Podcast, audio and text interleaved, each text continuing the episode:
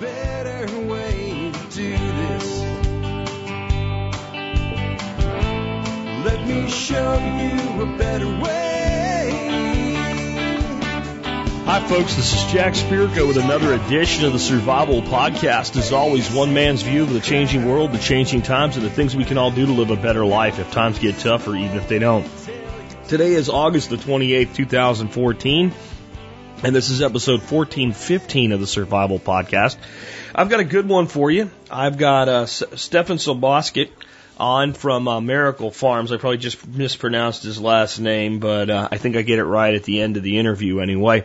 Uh, Stefan's an awesome guy. Um, he is the person behind the DVD called The Permaculture Orchard. I learned a lot from that DVD. I learned a lot from him in this interview. In fact, I think you'll hear he and I learning a lot from each other in this interview. This is one of the longer shows, especially longer interview shows I've ever done, and I don't think I covered half of what I really wanted to with Stefan.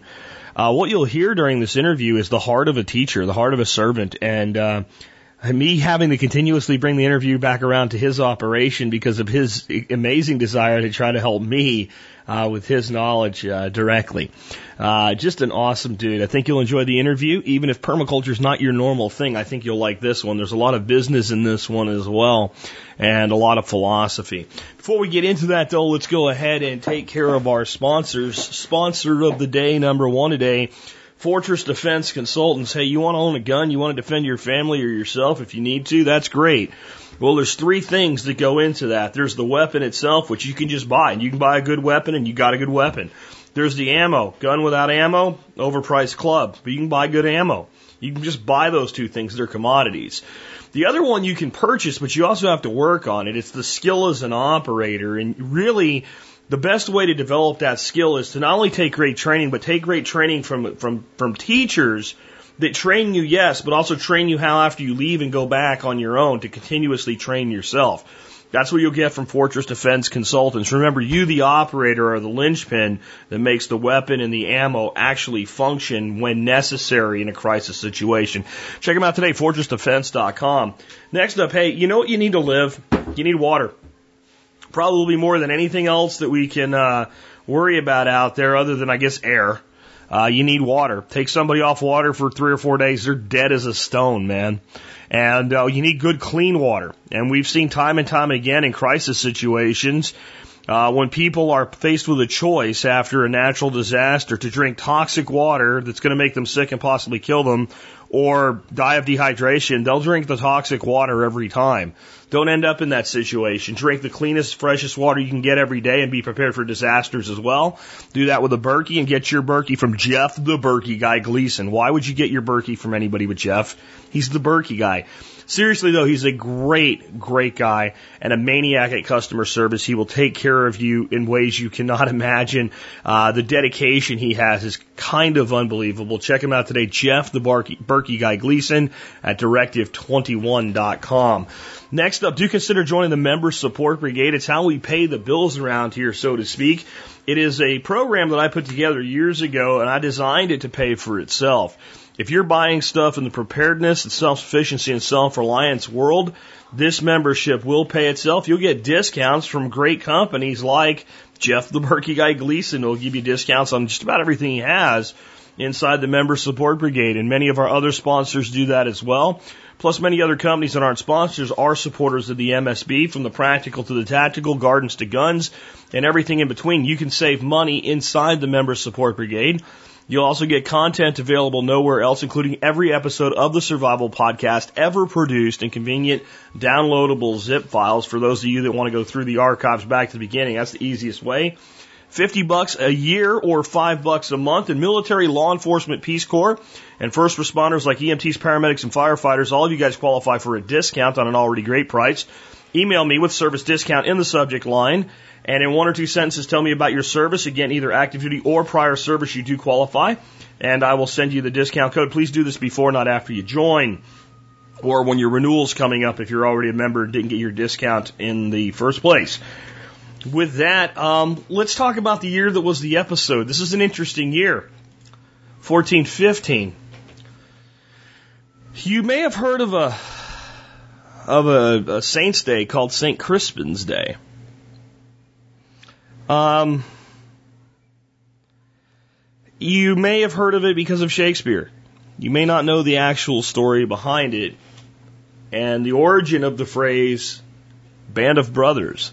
1415 is the year, so because 1415 is the episode, Alex Shrugged has a great one for us today. We band of brothers. King Henry V of England has attacked France in what historians call the Hundred Years' War.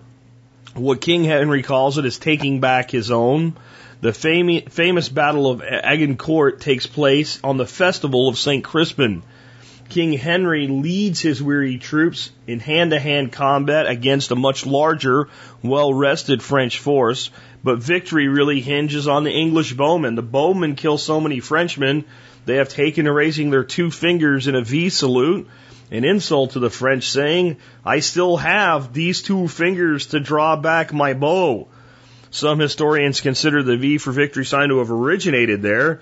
Against all odds and common sense, the English are victorious, and King Henry will be memorialized in the play Henry V by William Shakespeare later in 1599. Warning, King Henry V has a real good sense of public relations, but he can't outright lie about this battle. There are too many independent accounts of it. Luckily, he did well. Uh, my take by Alex Shrugged is worth quoting a few lines from this inspiring speech from Shakespeare's play Henry V. Click on this link for the speech in entirety. It's all good. And I will do my best to read the, he has it paraphrased and in the original Shakespearean. I'm going to read my best Shakespeare, which probably isn't that good, but from the speech by Henry V, Act 4, Scene 3. This story shall the good man teach his son and Crispin, Crispin shall ne'er go by from this day to the ending of the world, but we in it shall be remembered. We few, we happy few, we band of brothers. For he today that sheds his blood with me shall be my brother. Be he ne'er so vile, this day shall gentle his condition, and gentlemen in England now abed shall think themselves accursed they were not here, and hold their manhoods cheap whilst any speaks that fought with us upon St. Crispin's Day. My take by Jack Spirko. When I hear elegant words such as this, and there are few who have ever penned words more eloquent, eloquent than William Shakespeare, uh, in regards to war, my thoughts are thoughts of caution. My thoughts are these. There are heroes in war, but war is not heroic. There are things that happen in war that are glorious, but war is nothing of glory. And if we would strive as hard for peace as we strive for war, we'd probably see more heroism and more glory with less bloodshed. That's my take my words of caution whenever you hear glory and heroism spoke of in relationship to warfare. With that, let's get into the main topic of today's show. It's uh, my good fortune to have Stefan with us today from Miracle Farms. With that, hey, Stefan, man, welcome to the Survival Podcast. Nice to be with you, Jack. Hey, uh, we got you on to talk about your orchard, which is one of the only permaculture orchards It's truly a permaculture orchard that I know of. Before we get into what you've built, how you've built it, and why you've done that, could you just start out with a little bit about about your background? How did you get into you know a point where you decided, hey, I'm going to build a permaculture orchard? Did did, did you um, you know many of our guests went from doing something like flying airplanes to teaching survival skills. Have you always been in you know horticulture and and agriculture, or is this something you came to later in life? Yeah, it's actually, yeah, it's kind of later in life. It was one of these things where uh, my background, I was trained as a biologist. Uh, I was also trained as a landscape architect. I got a master's in both. And I had a, a landscape design office for 20 years, during which I decided to get into orcharding, which I knew nothing about. uh, got into it just because I thought that would be the place that would make the biggest impact on the land. Uh, as a biologist, originally I started because I thought biologists are the one who are going to save the world and make the world a better place, but I realized as that most biologists are just monitoring the decline. and I didn't really want anything to do with monitoring a, a negative, so I said, all right, that's not exactly it. And then I realized maybe it's landscape architects that are doing the big heavy lifting in terms of changing the the space or the ground or the land and making it better for I was looking primarily for nature and for making it uh, better habitat. So I got into a, a master's specializing on designing to attract birds. And so that was what my practice was then afterwards. And kind of like most things, I tend to get into it about 15 years ahead of its time. so uh, when I was doing landscape design, uh, it was not at a time when people had even really thought of it, so it was a hard slug to get clients. Uh, I did get, I was, I was busy enough, but it would have been nicer had I been able to grow, uh, more. So I finished, I was doing that and I had the farm. So that was a few tough years where basically I realized uh, knowing the season, knowing what season to do what things is really important because otherwise you end up getting a double peak. And that's what I had. Springtime at the farm is the busiest time and springtime in landscape design is the busiest time. As soon as, uh, uh. yeah, we're in a northern climate, so people get really antsy while there's, the snow is starting to disappear and it seems as soon as the snow is poking holes and people see ground, the phone would start going crazy. And so everybody wanted things done at the same time. And I went through about four years of total frustration trying to do both and really doing a bad job at both. So I decided, okay, this is not working.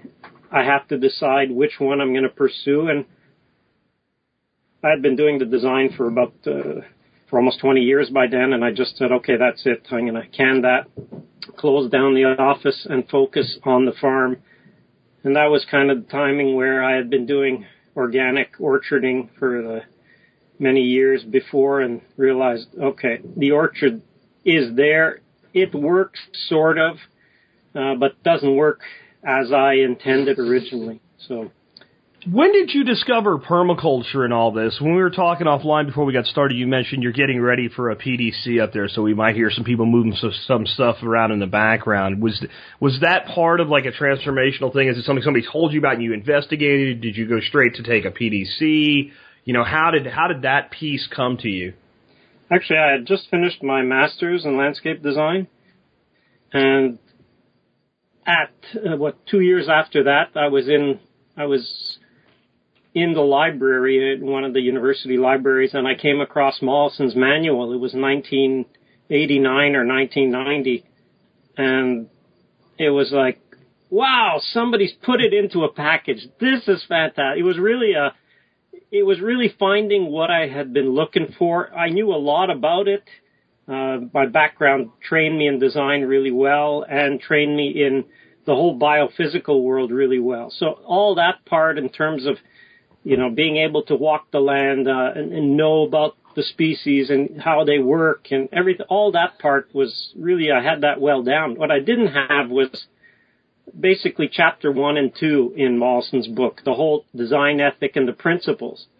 So that year, uh, we started with a friend to look for someone who could teach permaculture here and we found it in a guy called Gregoire Lamour in BC, and he was one of the few people who could teach permaculture in French. I'm in I'm in the French part of Canada, and we needed it in French. So Gregoire came down from uh, from BC, and that was basically the start of a series of teaching uh, here in Quebec. I was part of that course from the beginning, even though I had not done a PDC myself um, I was able to certainly teach parts of it that pertain to the the animals and the natural environment and so on.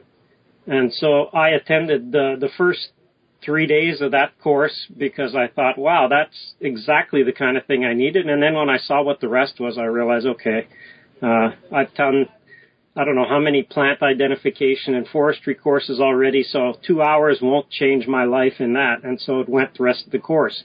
So I got the part that I needed, and uh, I went from there. But anyway, that, then that's kind of how I got into it.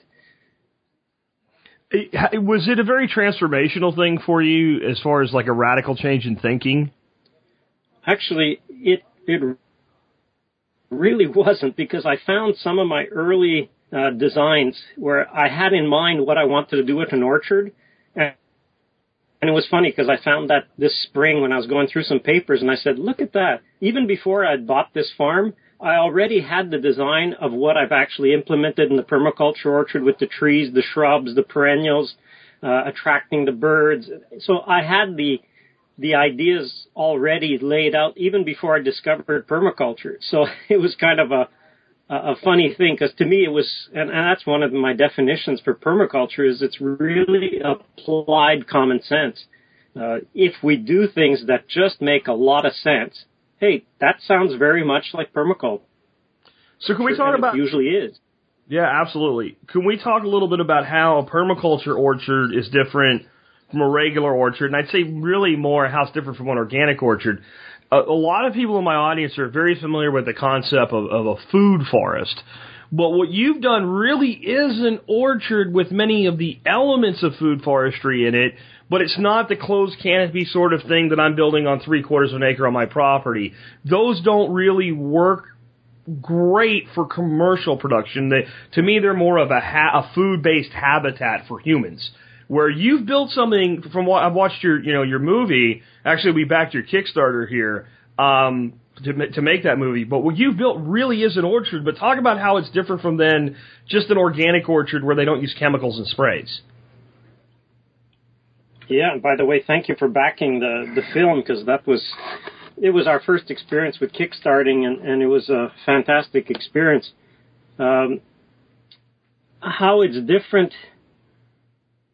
There's a few questions in there because how it's different is one, and the part about what you're saying where you're trying to do a closed canopy. Uh, let me just address that one, and then we'll come back to the how it's different. The closed canopy works very well, say in in the subtropics or the tropics light is not a limiting factor in those climates. In fact, you have too much light, and a lot of what you want to grow needs some shade. So in those places, a closed canopy, food forest, whatever you want to call it, works very well. You can have multi levels and have a completely closed canopy, and it will work. In our climate, I mean, I think you're in Missouri. I'm in Texas. I'm in the weird place where I got I got the dry tropics half the year, and I got the frigid cold in the in the in the winter. It's it's a very weird climate. You you may find that your light may be limiting. I'm not. I mean, yeah, we're doing a little bit different than what you see in the tropics. We're doing more of a of a savanna model. So we have a, a strip forest based on swales with open glades in between the swales. Okay. So we're but but that's still not what you've done. In other words, you've made your system something that works as as a, as a productive harvestable orchard. I guess is what I'm getting at. Yeah, well, we had it was partly just for practical purposes and practically well we saw what was kind of working.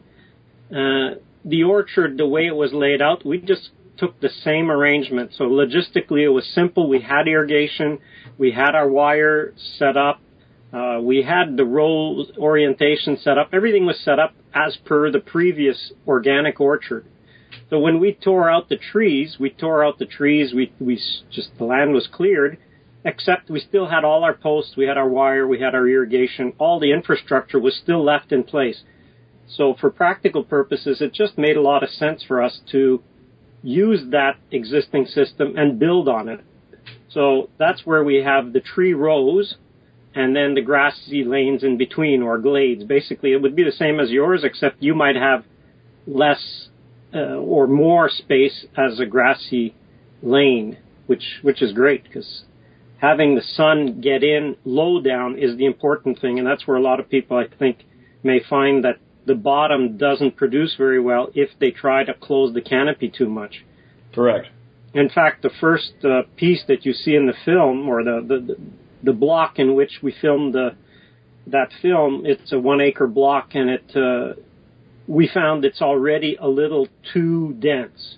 Uh, we've been cutting trees down, actually in it just to try to if a tree is not doing well, it's not the right cultivar, we don't like it, it's not working well, we just cut it out.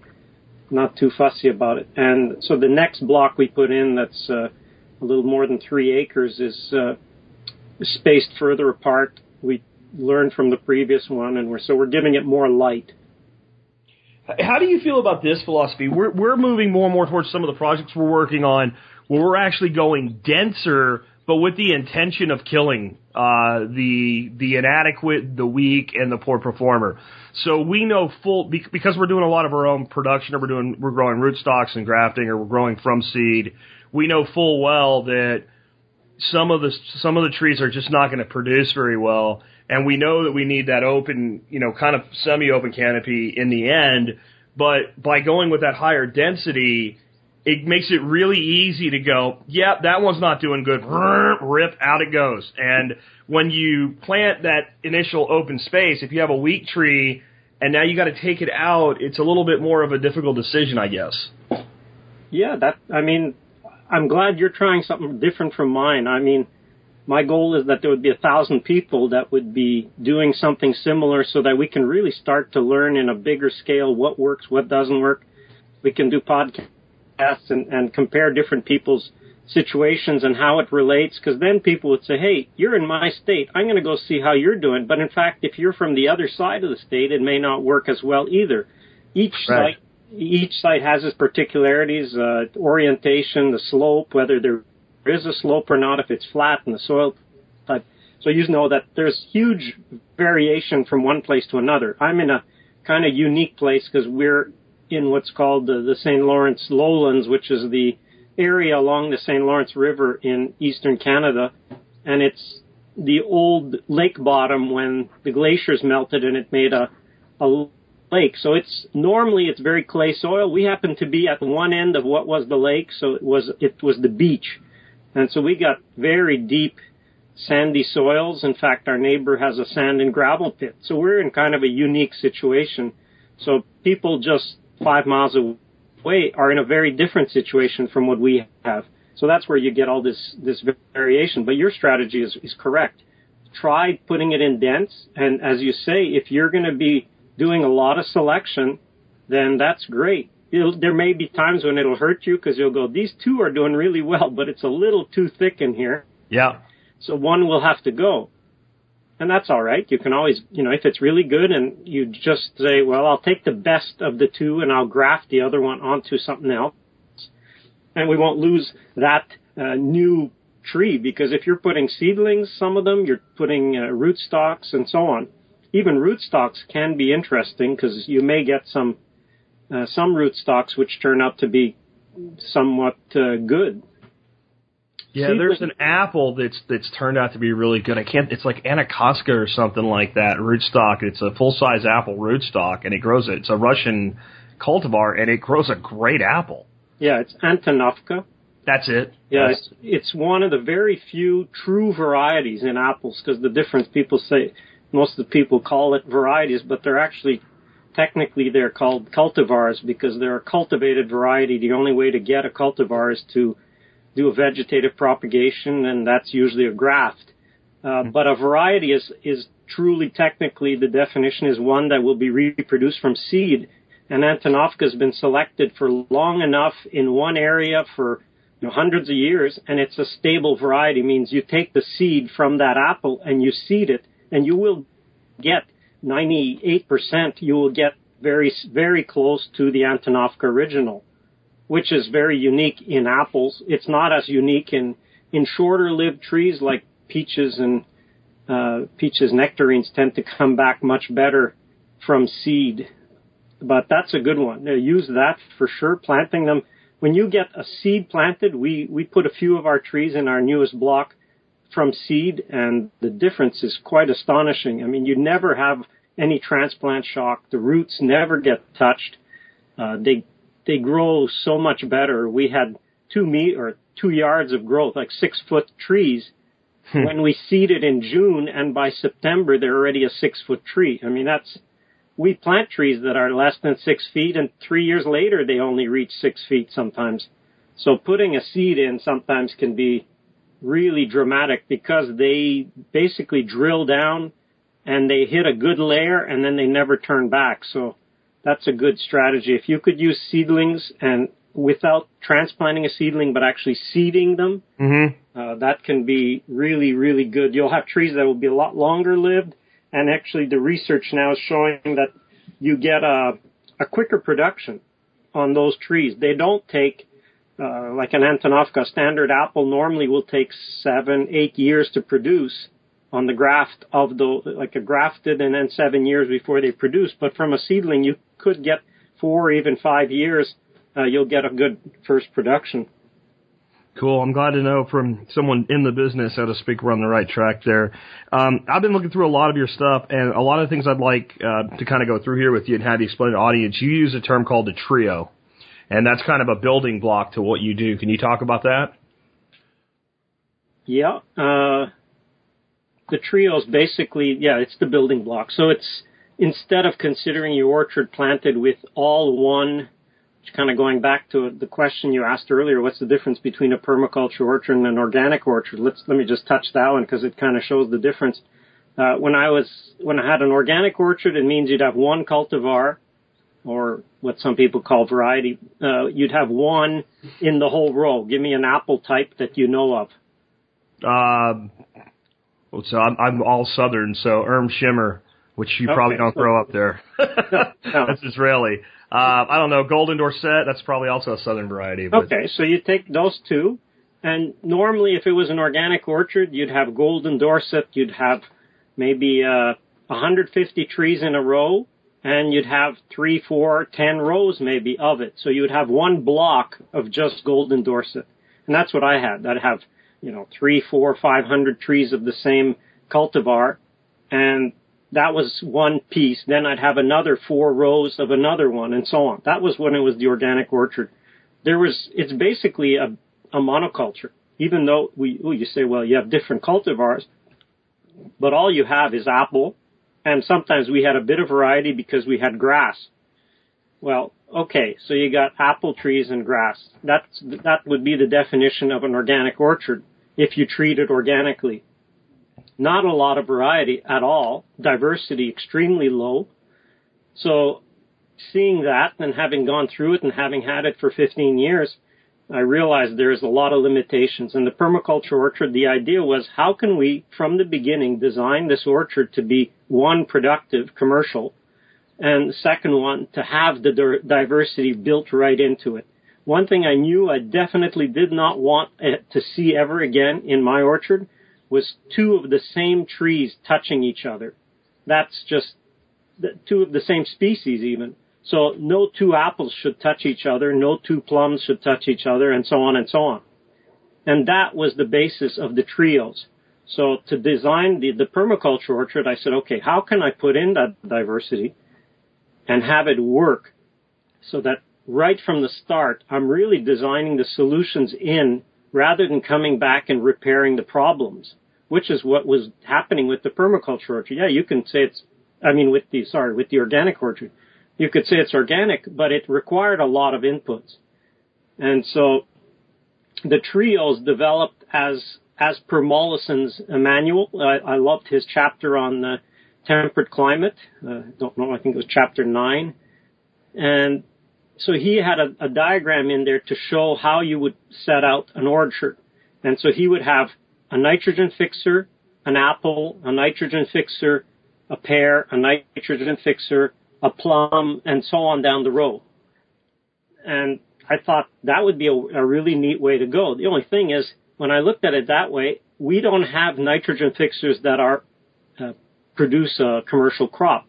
Our nitrogen fixers give us diversity, but they don't give us a crop. You have crops that will grow that will give you something. Some of your listeners are probably in areas where you can grow carob, for example great nitrogen fixer and you get a commercial crop out of it. So that's interesting. The only thing is if I went to a half of it in nitrogen fixer and a half in fruit crops, I would be taking up half of my land. Land around here runs for anywhere from eleven to fifteen thousand dollars an acre. And if it's orchard land, it's it's more than that. So that was a lot of money really sitting around not doing anything if it's not commercial. So I thought, all right, how about if I just split that and give each fruit tree will have a nitrogen fixer on one side at least, so that the the whole thing with the trio, and I called it NAP as you saw in the film. It's nitrogen fixer, A for apple and P for pear, plum, uh, or cherry. So that was what we could grow, and that's what we used. And so that was the basis. And those trios are repeated, but not with the same one. So for example, the apple in the first trio is a different apple in the second trio, and often it's the different also in the third. So if you get the gist of it, it's let's say N uh, golden Dorsett, and then a pear, and then a nitrogen fixer, and then what was it, Ernie Wells or something? I'm not sure. What, do you? But you called it your your apple that you know of there. Oh, Ein Shemer. It's an Israeli bred apple. It only requires uh, 200 chill hours, and Okay. that's why we grow it down here in Texas. Uh, that Golden Dorsett and Anna, I think, are the three out of the Israeli uh, College of Agriculture that they developed there, and and we grow those here, and uh, they seem to be doing well. They're newly planted, so we'll see. Okay, so you would have for your trios example, you would have uh, a nitrogen fixer. What, what would you use in your area? Um, it's an interesting question. We're not where we can grow any of the tropic based stuff, so we try to put some things in for nitrogen fixation that do give us some sort of a yield. So we'll use gumi or autumn olive often uh, as a nitrogen fixer. We'll also use some acacias, which give us no yield at all, but they are good for browse. Um, I've, I've used black locust. I've used honey locust. Both of those are great for the bees at least. So we try to always use something that will will do more than just fix nitrogen. So a black locust, I'm not going to live on black locust beans, right? But it's a great bee tree. Plus, it's a timber tree. Right.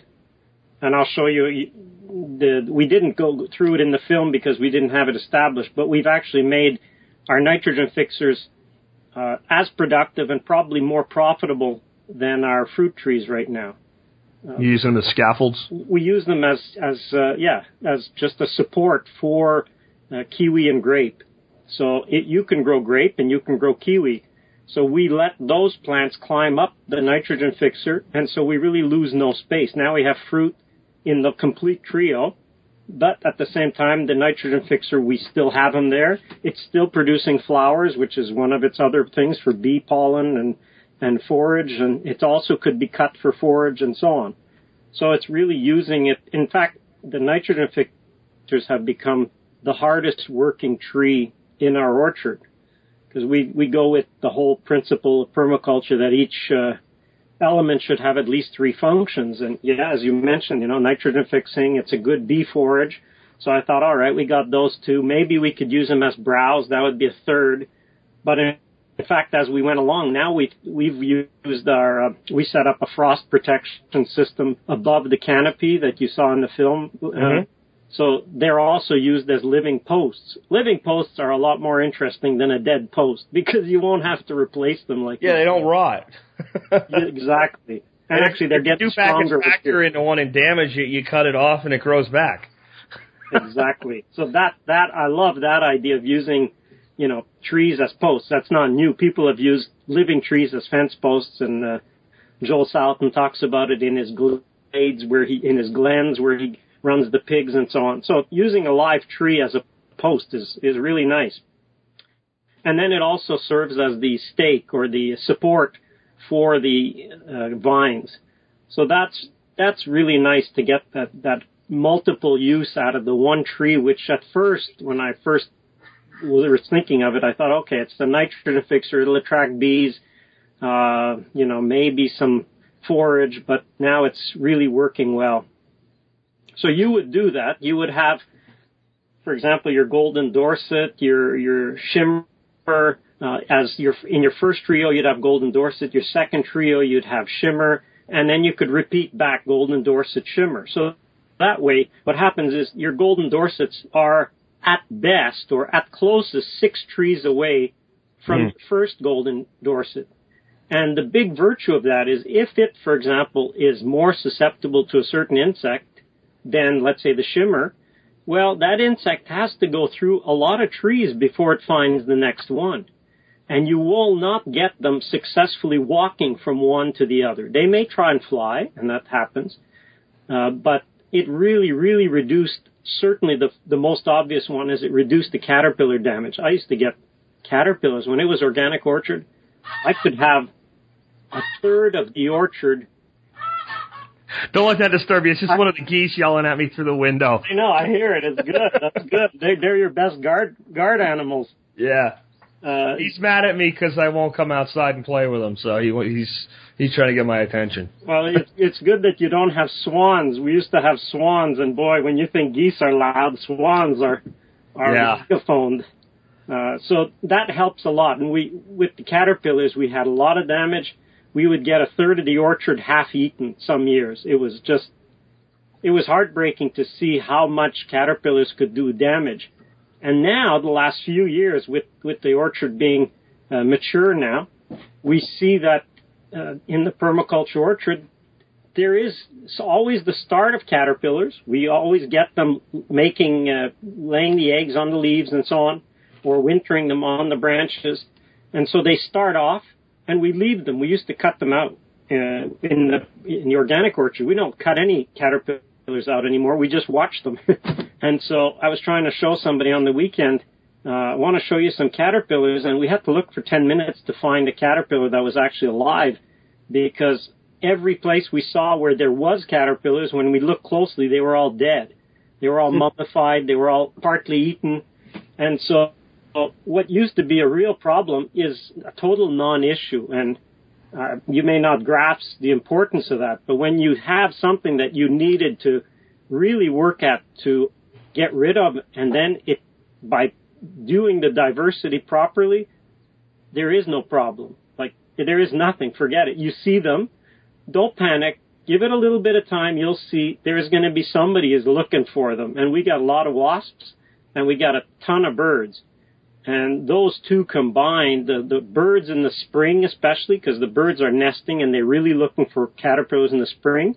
And at this time, the wasp nests are huge by now. We got a few basketball sized wasp nest that we found that we, we actually uh, have to tape off danger zones because if people don't know and they happen to walk and, and bump into them, uh, they really could get killed. So those are the ones who now are patrolling. You you see them walking through the orchard. You'll see all of a sudden these wasps just flying around, looking under each leaf, just looking for a caterpillar. So good luck finding one when they're so good at finding them. You won't find one. Well, to me, I've always looked at trying to wipe out the pests like going to the Serengeti, killing all of the impalas, the the kudu, the zebras, the water buffalo, all the plains game, and then saying, "I want lions." Right? Without the prey, you cannot have the predator. Exactly. So wipe out the prey, the predators leave. And then the interesting thing about the prey is they breed a lot faster and they come back a lot harder. So the predators have now gone. Uh, you've killed the lions and now you're going, I have these wildebeests and zebras eating all my grass. And why won't the lions come back? Well, the lions have determined that there are, there's nothing for them to eat here. Uh, By the time they come back, you're at the end of the season, they've gone elsewhere and found habitat that has the prey that they're looking for. And then your system adds to it the big thing that the predator is looking for. It wants a pest that's a little bit confused and a little bit out of sorts and isn't quite sure what's going on. So if I like apples and I'm eating an apple and I hop over to this locust tree and I go, there's no apples here. Where the hell did my apples go? Bang, wheel bugs got you. That's, that's the way that your system works. And I think you're hitting on what I think are one of the two big reasons so many organic orchards fail is that the, the methodology of organic orchards seems to be we'll just have an orchard without chemicals and we'll use different stuff to deal with the problems. And that doesn't really address the reason that the commercial orchards using all those chemicals in the first place. Exactly. Yep, you touched exactly that when you said in the original how you know how I learned about permaculture. Uh, I learned the ideas from one of my professors. Uh, Stuart Hill was uh, he's a fantastic entomologist, but that he was more of an ecologist, and he was at McGill University in the 80s when I started. Uh, he used to t- teach us basically about the principles of permaculture before they had a, a name to them. Uh, he was he was basically a, a parallel to Mollison in terms of the whole concepts, and he was looking at uh, how can you do that, and he had actually taught us about he had the models of production, and so you'd get the conventional model, and then he would teach us that you have the IPM model, which is integrated pest management. You still spray, but you spray less because you monitor. And then he went into organic, which he didn't call the organic model. He called it the substitution model because it's exactly that. Rather than Yep. using the nasties, you're substituting with organically approved sprays, but you haven't redesigned. And so then the next model of production was uh, the biodynamic, which you still spray and you still use things, but most of it coming from your own site or your own production. And then after that, he had one model that he called the redesign model. and when he started to teach that, it was like, wow, this makes so much sense. This is so good. And so I was just lapping that stuff up, not knowing that it really was permaculture principles. But he just called it redesign. We need to redesign our system so that we don't have to come in. And because he was an entomologist and he saw that all entomologists basically are at the employ of either governments to monitor the insects or chemical companies to, you know, it was like, this is degrading to the profession of entomologists that why can't we work at actually building habitat? How can we work at, you know, how can we make the system more robust, better? We know about the insects. We would be best placed to actually create the right habitat. And so I was immersed in that in the beginning. And when, that's why when I discovered the word permaculture, to me it was like, yeah, that's it. Somebody's put it, you know, in a package like this. I had heard about it as redesign, but not as permaculture. So that's exactly it. You redesign the system so you don't have to come back and deal with all the problems. And it, it's amazing how well it works. Your Serengeti model, it works. People have tried getting rid of the elephants. And then what happens? Wow, the elephants are the keystone. You got a, a major crash going on. Absolutely, absolutely. sure, well, in Texas, you have the similar thing where you've got so much deer. Yeah. Well, you wiped out the, the wolves years ago, yeah, and people would, you know, are you crazy bringing back the wolf? Well, look what it's done in Yellowstone. You know, Well, it's bringing itself back right now. We've got the Mexican red wolf has just decided, oh, you left that niche open. Guess what? We also have um, fairly large coyotes in Texas. I'd say bigger than a lot of the country, and and they've you know stepped up to that niche, but they're not big enough to take down adult deer. They're they're they, they prey on fawns. Um, I don't think we'd have near as many deer in this state if we didn't have people basically ranching deer. Um, we have a whole segment of the state in West Texas where uh, I believe the deer are artificially high because they're fed year round from corn feeders and things like that, and they're, you know, they go out and they put water in for them. And I'm not putting it down or anything. I'm just saying that like that population in its total number could not exist in that part of the state without man basically, for lack of a better term, farming a wild animal. It, it just couldn't. There's no, there's not enough food. and that's great. I mean, why not? Those farm, those ranchers, they know a good thing. They're most of them I know make more profit from the Oh, yeah. leases than they do from the cattle. Yeah. And it is a good synergistic system because the cattle help the deer and the deer actually help the cattle. Uh, so it's not a bad thing to do that. The only thing is a lot of times the, some of the major predators are lacking. Mm-hmm. So, but I mean, a lot of those places actually go through and do some pretty heavy culling of deer. Uh, Yeah, the bigger operations all have uh, pretty uh, economically affordable options to come in and, and shoot does because, of course, everybody wants big horns for their wall. Right. Um, I always take advantage of those opportunities because I want meat uh, for the table to go next to the applesauce. Right. yeah, I mean, just as an aside, because uh, having been in wildlife, I know that uh, you can have big antlers, but only where you have the right mineral constitution, in Yep. either in the soil or available. And that's where some of them have really latched on to some of the best mineral mixes. And once a deer is absolutely satisfied with the mineral needs while they're growing their antlers, they will put in huge antlers. Yep. And so if some of them don't know about it, by all means look into mineral supplementation uh, with the widest range of minerals. And it might be one element. It's basically the ecological principle of limiting factor. There's usually one element that's lacking. And if they have that element in abundance, then it'll go on. They'll grow at maximum capacity. And so if they, they can have big antlers and they can have, you know, lots of deer, but they've got to make sure that they're not lacking in, in minerals because usually they're not lacking in the forage too much, but they're often lacking in the right mineral mix. Very cool. So let's get back to your place though. Can you give us kind of an idea of the diversity of crops that you grow? Okay, in the trees we have, uh, I mean, we're north. We're at 45 latitude. Uh, we have our winter minus temperature to give you an idea. It's, we had last year minus 28 Celsius, which is uh, it's about minus 25 Fahrenheit or no, minus 20 Fahrenheit. So that was our, our low. It gets colder in other areas, but that's what we have. So we still have apples and we still have pears. We have Asian pears. We have plums, uh, cherries.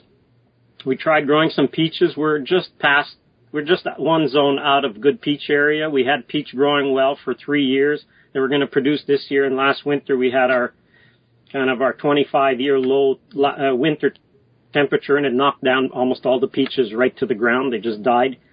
We have in small fruit what we use underneath the trees because as, as much as I said a trio of apple of fruit trees and so on, we also consider trios and shrubs. So our shrubs would be black currant, red currant, gooseberry, haskap, or edible honeysuckle, um, we also grow the equivalent of our shrubs. We put in raspberries and rhubarb. So that makes for many combinations possible using those as our shrubs. And then we have a whole, I don't know, we have maybe a hundred different types of ground cover, perennial, uh, flower, edible vegetable, perennial vegetable, and so on. So I don't even, I, there's a lot of them.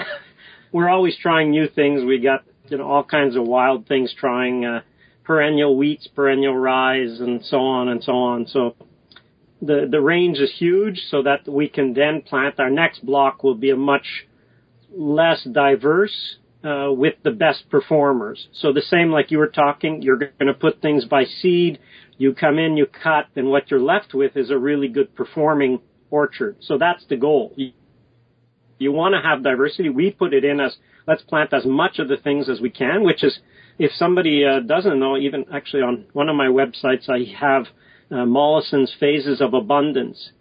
And uh, it's it's a great, great little three-page piece that explains the phases over seven years, what you'll go through. Uh, if you just look up Mollison and Phases of Abundance, you'll find somebody who's got it. That's a great look at what you can expect to go through with the years and you first basically are putting in as much diversity as you can and gradually selecting and getting down to less and less diversity, but the things that really work well on your site. How important do you think that is that if someone's going to be developing an orchard, especially with any level of commercial uh, potential, that they are kind of phasing that in and they're growing their own varieties to a, a, degree and they're selecting for their own and they're they're propagating I guess the bigger thing. They're propagating their own future expansion versus trying to buy all this stuff. Because when you start looking at buying uh, enough plants to cover an acre let alone 20 it's it's unbelievable how how much money you're into how fast. Yeah you you uh, you've experienced it. So I would uh it really depends how deep your pockets are because uh, I used to teach fruit production and I showed students, I'd say, okay, how many trees right here in a nursery setting? Oh, 50, 100. No, there's a thousand trees here. What? A thousand trees? I said, yeah, there's a thousand trees here. You can't be. Look at how big. I said, do you have enough room in your backyard for this size? Well, yeah. I mean, it's, we have one piece in here, nursery, uh, my intern put in last year. He wanted some trees. I said, sure, let's put one in. So it's, it's 70 feet by 30 feet. There's a thousand apple trees. Well, 70 feet by 30 feet. There's a lot of your listeners that have that size of piece of land easily, you know, somewhere available. If they don't have it, does your, somebody in your family have it? And so we put those nursery blocks in. We've done, I don't know, two, four times already we've had a nursery because uh, a thousand trees once grafted are worth between 20 and 40,000 as opposed to to plant them it costs you your rootstock and it costs your scion. We get rootstock for maximum a dollar a piece. So it costs you a thousand dollars to buy your rootstock. If you seed them like you're using Antonovka, hey, let a few of those Antonovkas grow, keep the seeds, seed the whole uh, nursery. You could see the difference. We, we've just uh, finishing up a report on the cost of putting in the permaculture orchard and the potential return. Uh, we're still a couple of weeks from having the whole thing. We've got it just about done in French, then we'll put it out in English. And uh, that is something that if somebody's thinking about a business plan, it is absolutely, a, I mean, a super, super thing to have because it'll give you basically all the crops, what the expected yield can be, uh, the cost of putting it in. So overall, what the, the big picture of it is to give people an idea. If you wanted to start from scratch and buy all of your plants and have it all done, all planted by a contractor to do in the same way as what we're doing with the permaculture orchard for those who saw the film, it would cost, and this is basically your, you want a turnkey operation, it would cost you a dollar a square foot to put in, say, an acre. So 43,500 bucks to put in an acre.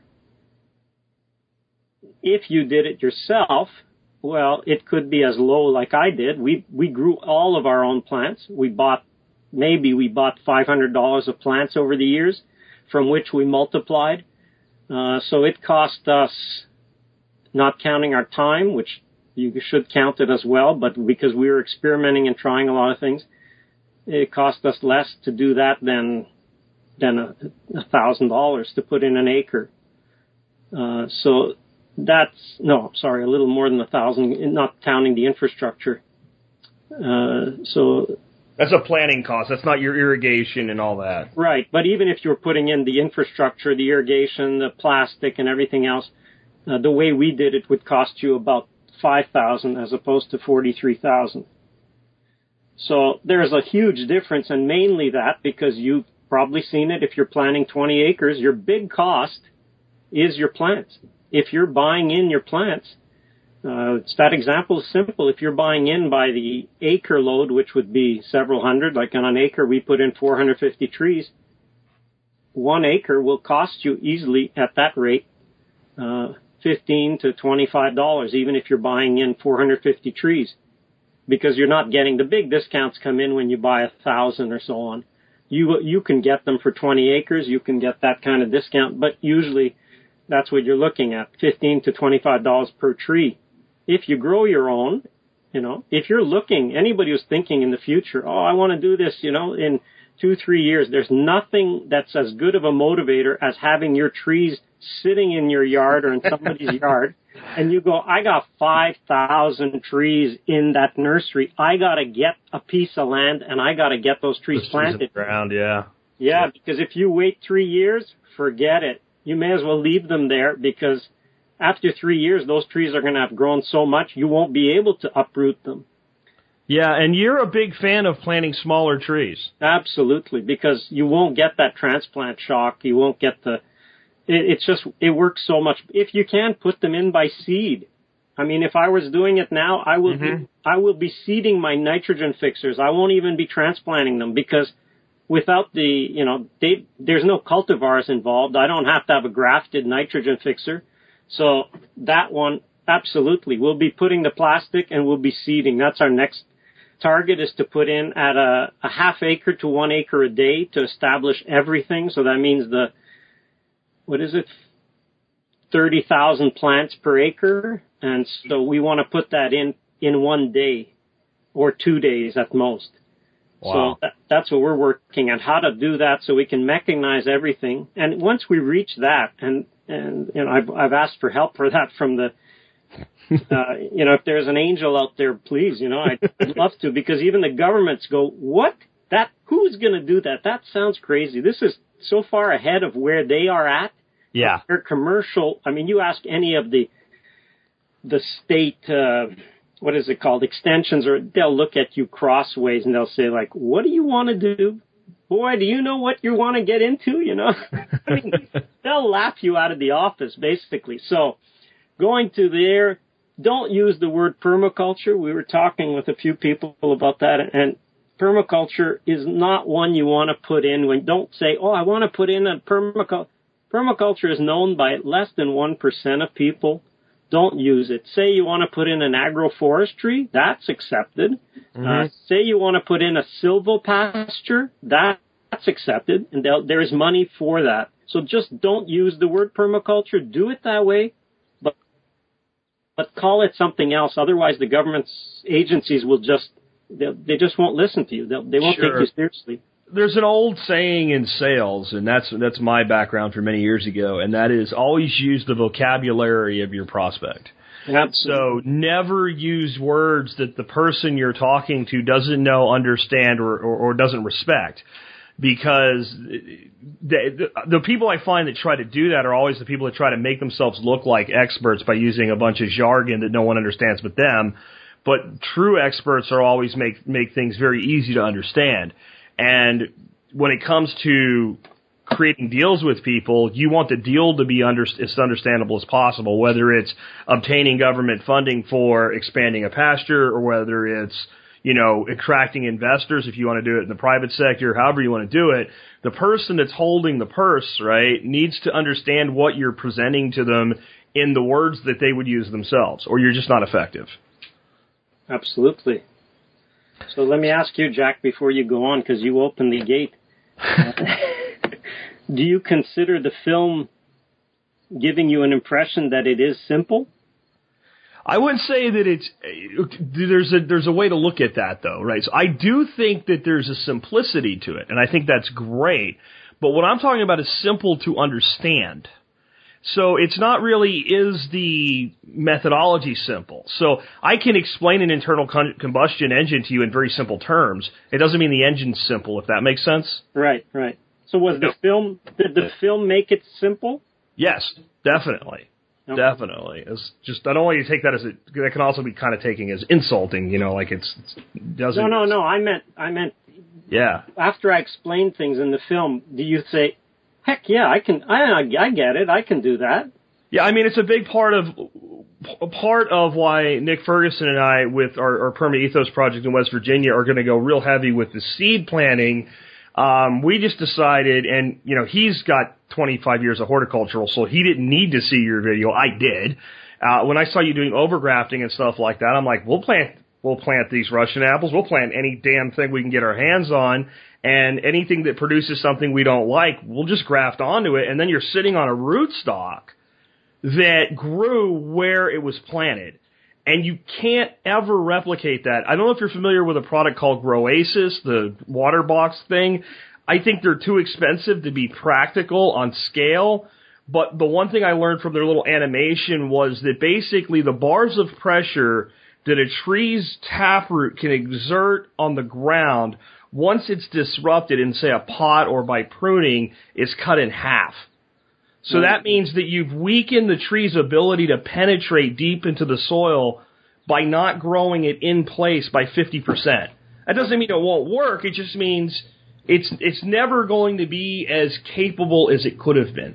And, and that was really a, a big thing for me. So when I saw you talking about overgrafting, I'm like, well then why don't we just grow everything right where it's going to stand?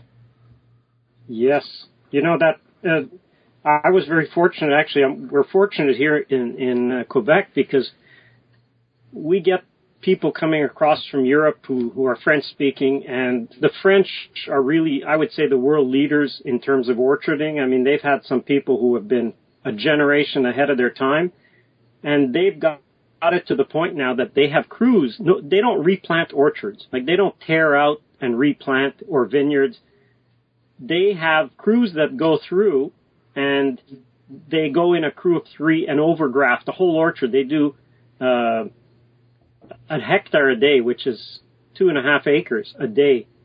So these three guys, the first one goes in, cuts the tree down, cleans it off, takes the, the branches that he needs off. He'll leave two branches at the bottom and that's it. The next guy comes around, puts in the graft, boom, it's done. The third guy just comes around and waxes the whole thing, seals it up, and it's done. So they've just saved a tree that might be 10, 15, 20 years old.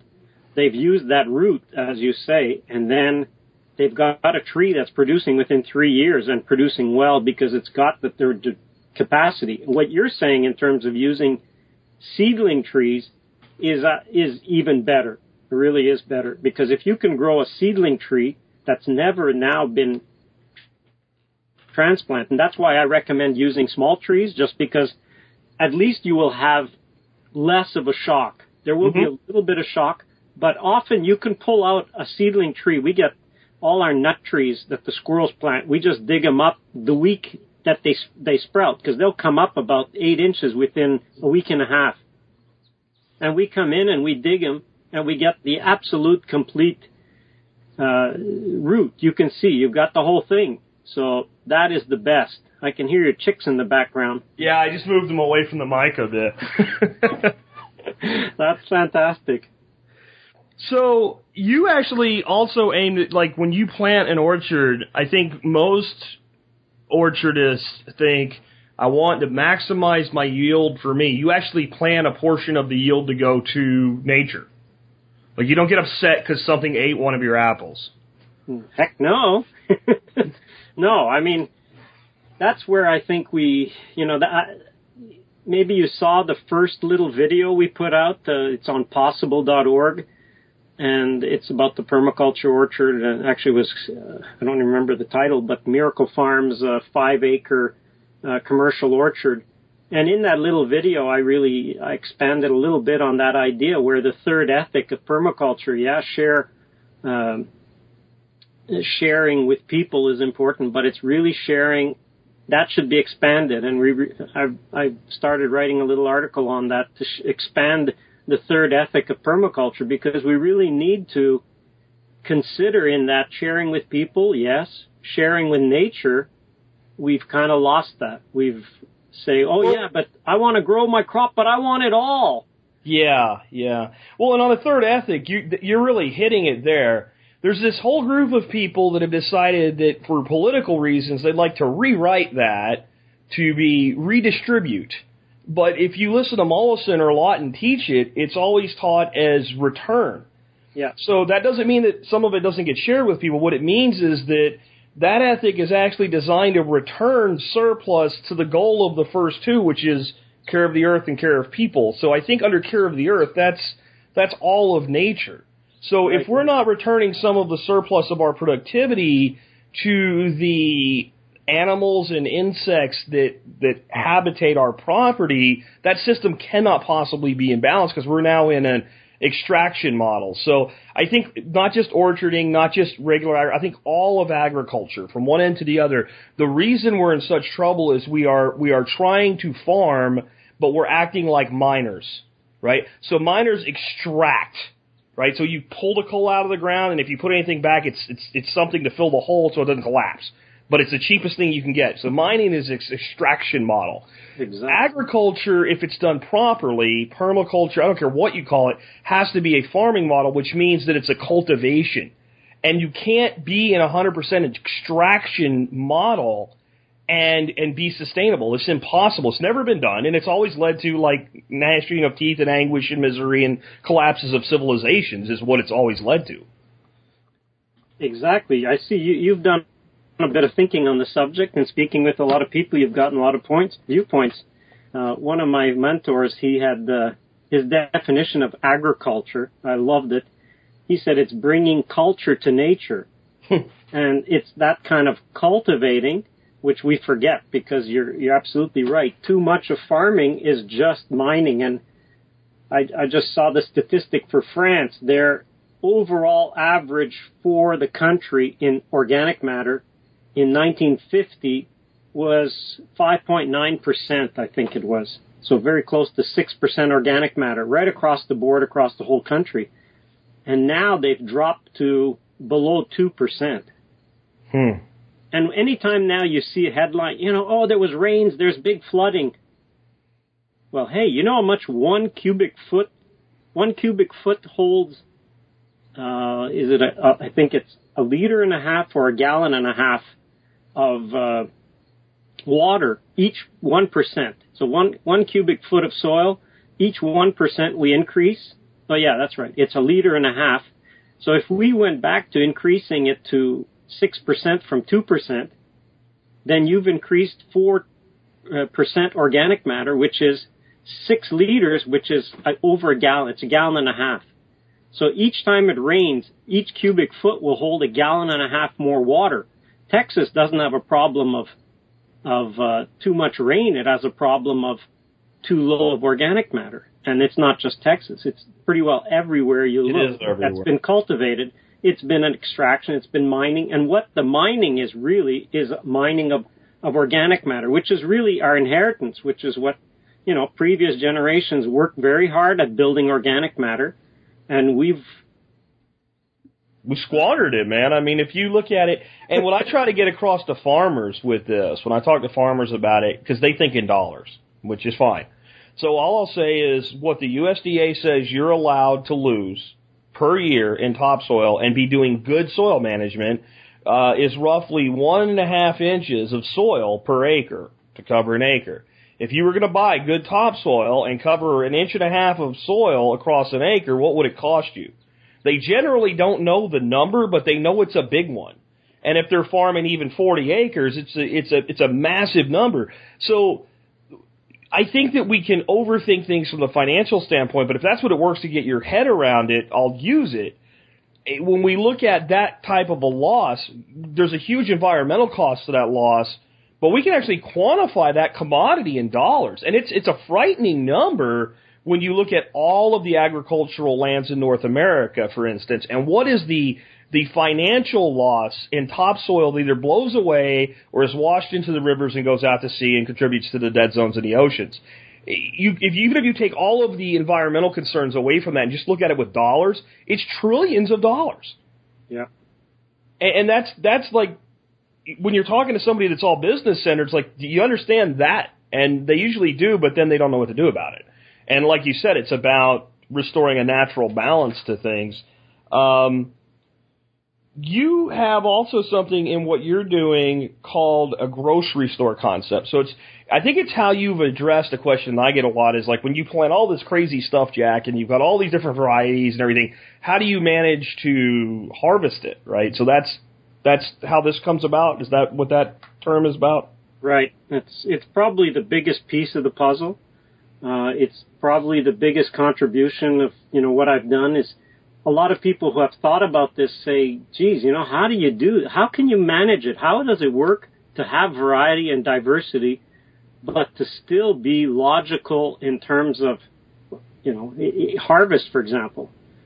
So seeing that we had an orchard before and it it was all a monoculture, so it was simple. Okay, the 10th of September, we're going to go in and we're going to harvest this cultivar. So that was easy to know. Well, I kind of just adopted the same idea and I said, okay, rather than going in and saying, you know, we're going to harvest this cultivar, we're going to go in and harvest these 15 cultivars in that same window. Okay.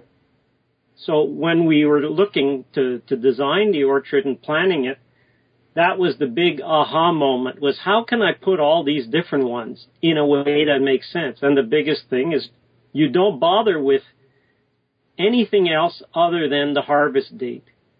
So you put it in trios, but every plant that is harvestable in terms of the trees goes in according to a harvest date. And I use three 10 day windows per month, so that makes it simple. And so during those 10 days, every one that's put in that row will be harvestable at that date. Now, that works great when you're using cultivars, when you're new, using ones that you know a harvest date. When you're using seedlings, it could be problematic unless Sure. you're going to overgraft all of your seedlings. So that's a first phase. If you have basically a, a seedling orchard, that's great. Do it that way. Leave it as leave it at that. Don't even if they're going to be good, leave them grow like that.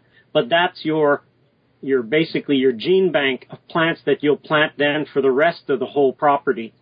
And so you monitor, go through and make it a point during the harvest time to go through at least once a week and sample them. Is this one ready? How is it? What stage is it at?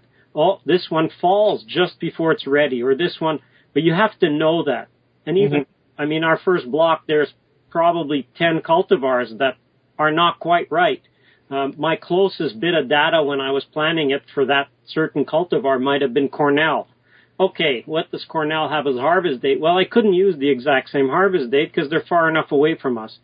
And so a few of them were, oh, no, that was off. We were off by maybe 10 day window for that one. So that's okay. It's part of the, you know, learning process. But if you do know a harvest date for your area, and that's really it, for your area, when is the you know, golden Dorsett ready? What week to what week is it ready? Well, then it's easy. You can, you can put the other cultivars that you know the same harvest date. You probably have a, a plum that's ready at a certain time. Sure. Same time. So you put that golden Dorsett with that certain plum, and maybe you have a pear tree also, or maybe you have a peach, a late peach that's also ready.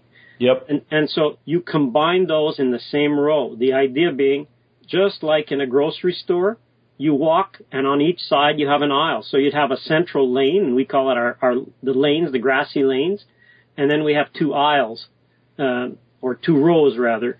So the rows are where we produce the crop, and the aisle or the, the lane is where we walk. So on each side, so you have a central, and on each side you're harvesting that period. Um, and then on the return side, and there's details to it that I didn't even put everything into the film. That was one of the hard things is getting every last detail in there. And we'll almost have to do a follow up because there's there's points that we know after people have asked questions and I go, oh yeah, geez, how do you fit everything into two hours? Anyway, uh, so we have, like in an aisle or a grocery store, you'd go to the end and you come down another aisle. So we have what we call a one pick rows. So say you're talking, uh, what are we today? The last third of August. Okay. Well, the last third of August, you'll have these two rows that are harvested. Uh, and then you get to the end of the row. And when you're coming back, you come back in what we call a continuous harvest row, which is between the two dates. So if you have the end of August and then your next two lanes maybe are early September. So in between row one and two and three and four, there is a laneway. And so as you come back in that continuous harvest laneway, you would have things that you harvest continually. For example, tomatoes. For example, cucumbers. Okay you know, okra. So you're basically on on that type of thing. You're really almost doing alley alley cropping here with your annuals, except instead of doing like the whole laneway as an alley crop, you're clumping them into the edge. Right. Oh yeah. Very cool. The, the actually the annuals we did a lot of annual vegetables, and that's one of the things in terms of the like I was saying the the economics, the numbers, we, you can be profitable from year one. And that's the odd thing. You could be profitable in year one if you're growing a dominance of vegetables the first year, second year and third year, and using animals. So we do uh, birds in pens, and so we use the grassy lane as our pasture for the for the pastured broilers and ducks and and other animals. So using those two, which are annual crops. I mean, your chicks that are there, you may, may be raising them for eggs, but it's an annual crop. You'll have, okay, it'll be next year you'll have the eggs, uh, mm-hmm. uh, but they can be producing from the first year. You could buy in chickens that are laying from year one in the first spring. Maybe you planted in the spring, not recommended, but maybe you plant it in the spring, and then that spring right away you could already be harvesting eggs you could already be getting your lettuce. You could already be getting your annuals. And the big plus is that while your trees are small, uh, that's something I saw in, a, in an old book from Britain. Uh, people used to lease land for orchards. Very few people owned their land. They would buy them. I mean, there would be a, a lord who would own it and they would rent it on 25 to 35 year leases. Mm. And they would plant orchards in those lands. But they didn't use the space uh, as just grass, they would actually grow their vegetables in between the trees. And because they used to use just standard trees, they didn't have the dwarfs. So there was a lot of room until that tree actually filled up the space underneath the tree. So people produced for 10, 15 years other crops underneath the fruit trees. And that's how they could actually make it financially viable. We've kind of gone away from that model because we say, well, we're putting in this and, you know, the bank will finance it. Well, people didn't have bank financing the same way in the past. And so how can you do it? Well, you can plant your trees out and while the trees are getting older, you can grow annual things like vegetables and and uh, animals. That's that was exactly what Mark Shepard did with New Forest Farm. He said he was giving a talk one time about establishing a chestnut orchard, and he said to a group of, of farmers and ranchers and, and orchardists that in my first year planting chestnuts, we we made a profit of forty five hundred dollars an acre. And some guy stood up and was like pissed and cussed at him and said, "You're a damn liar." And and he said, "I didn't say I made it with chestnuts." He said, "We we put pastured poultry through it. We grew zucchini. We grew asparagus. We you know we." We we built this as and the farm that when I took it over was growing corn and some of the land we kept growing corn on while we built the the the, the tree based silvopasture around it. And his point was you don't have to, you know, with chestnuts, it's a very long time to return. You don't have to wait 10, 15 years to make a profit. You just have to wait 10 to 15 years to get a full size chestnut tree.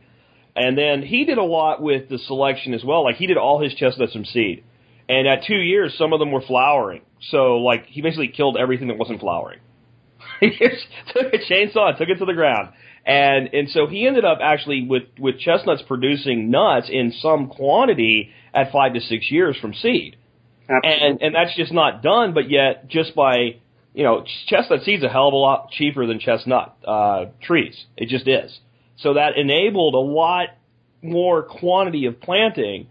And I think we can do that. I don't think every fruit lends itself to that, but like, you know, we were talking about doing with apples and we can do a lot with plums and peaches as well. I, I remember reading in some book, I think it was Backwoods Home, uh, magazine, about how to propagate peaches from seed and that they propagate so well from seed that a lot of our early settlers in this country thought that the peach was native because people that had gone on before them had left peach pits everywhere and enough of them had grown that it looked like, well, nobody planted this. They must just grow here.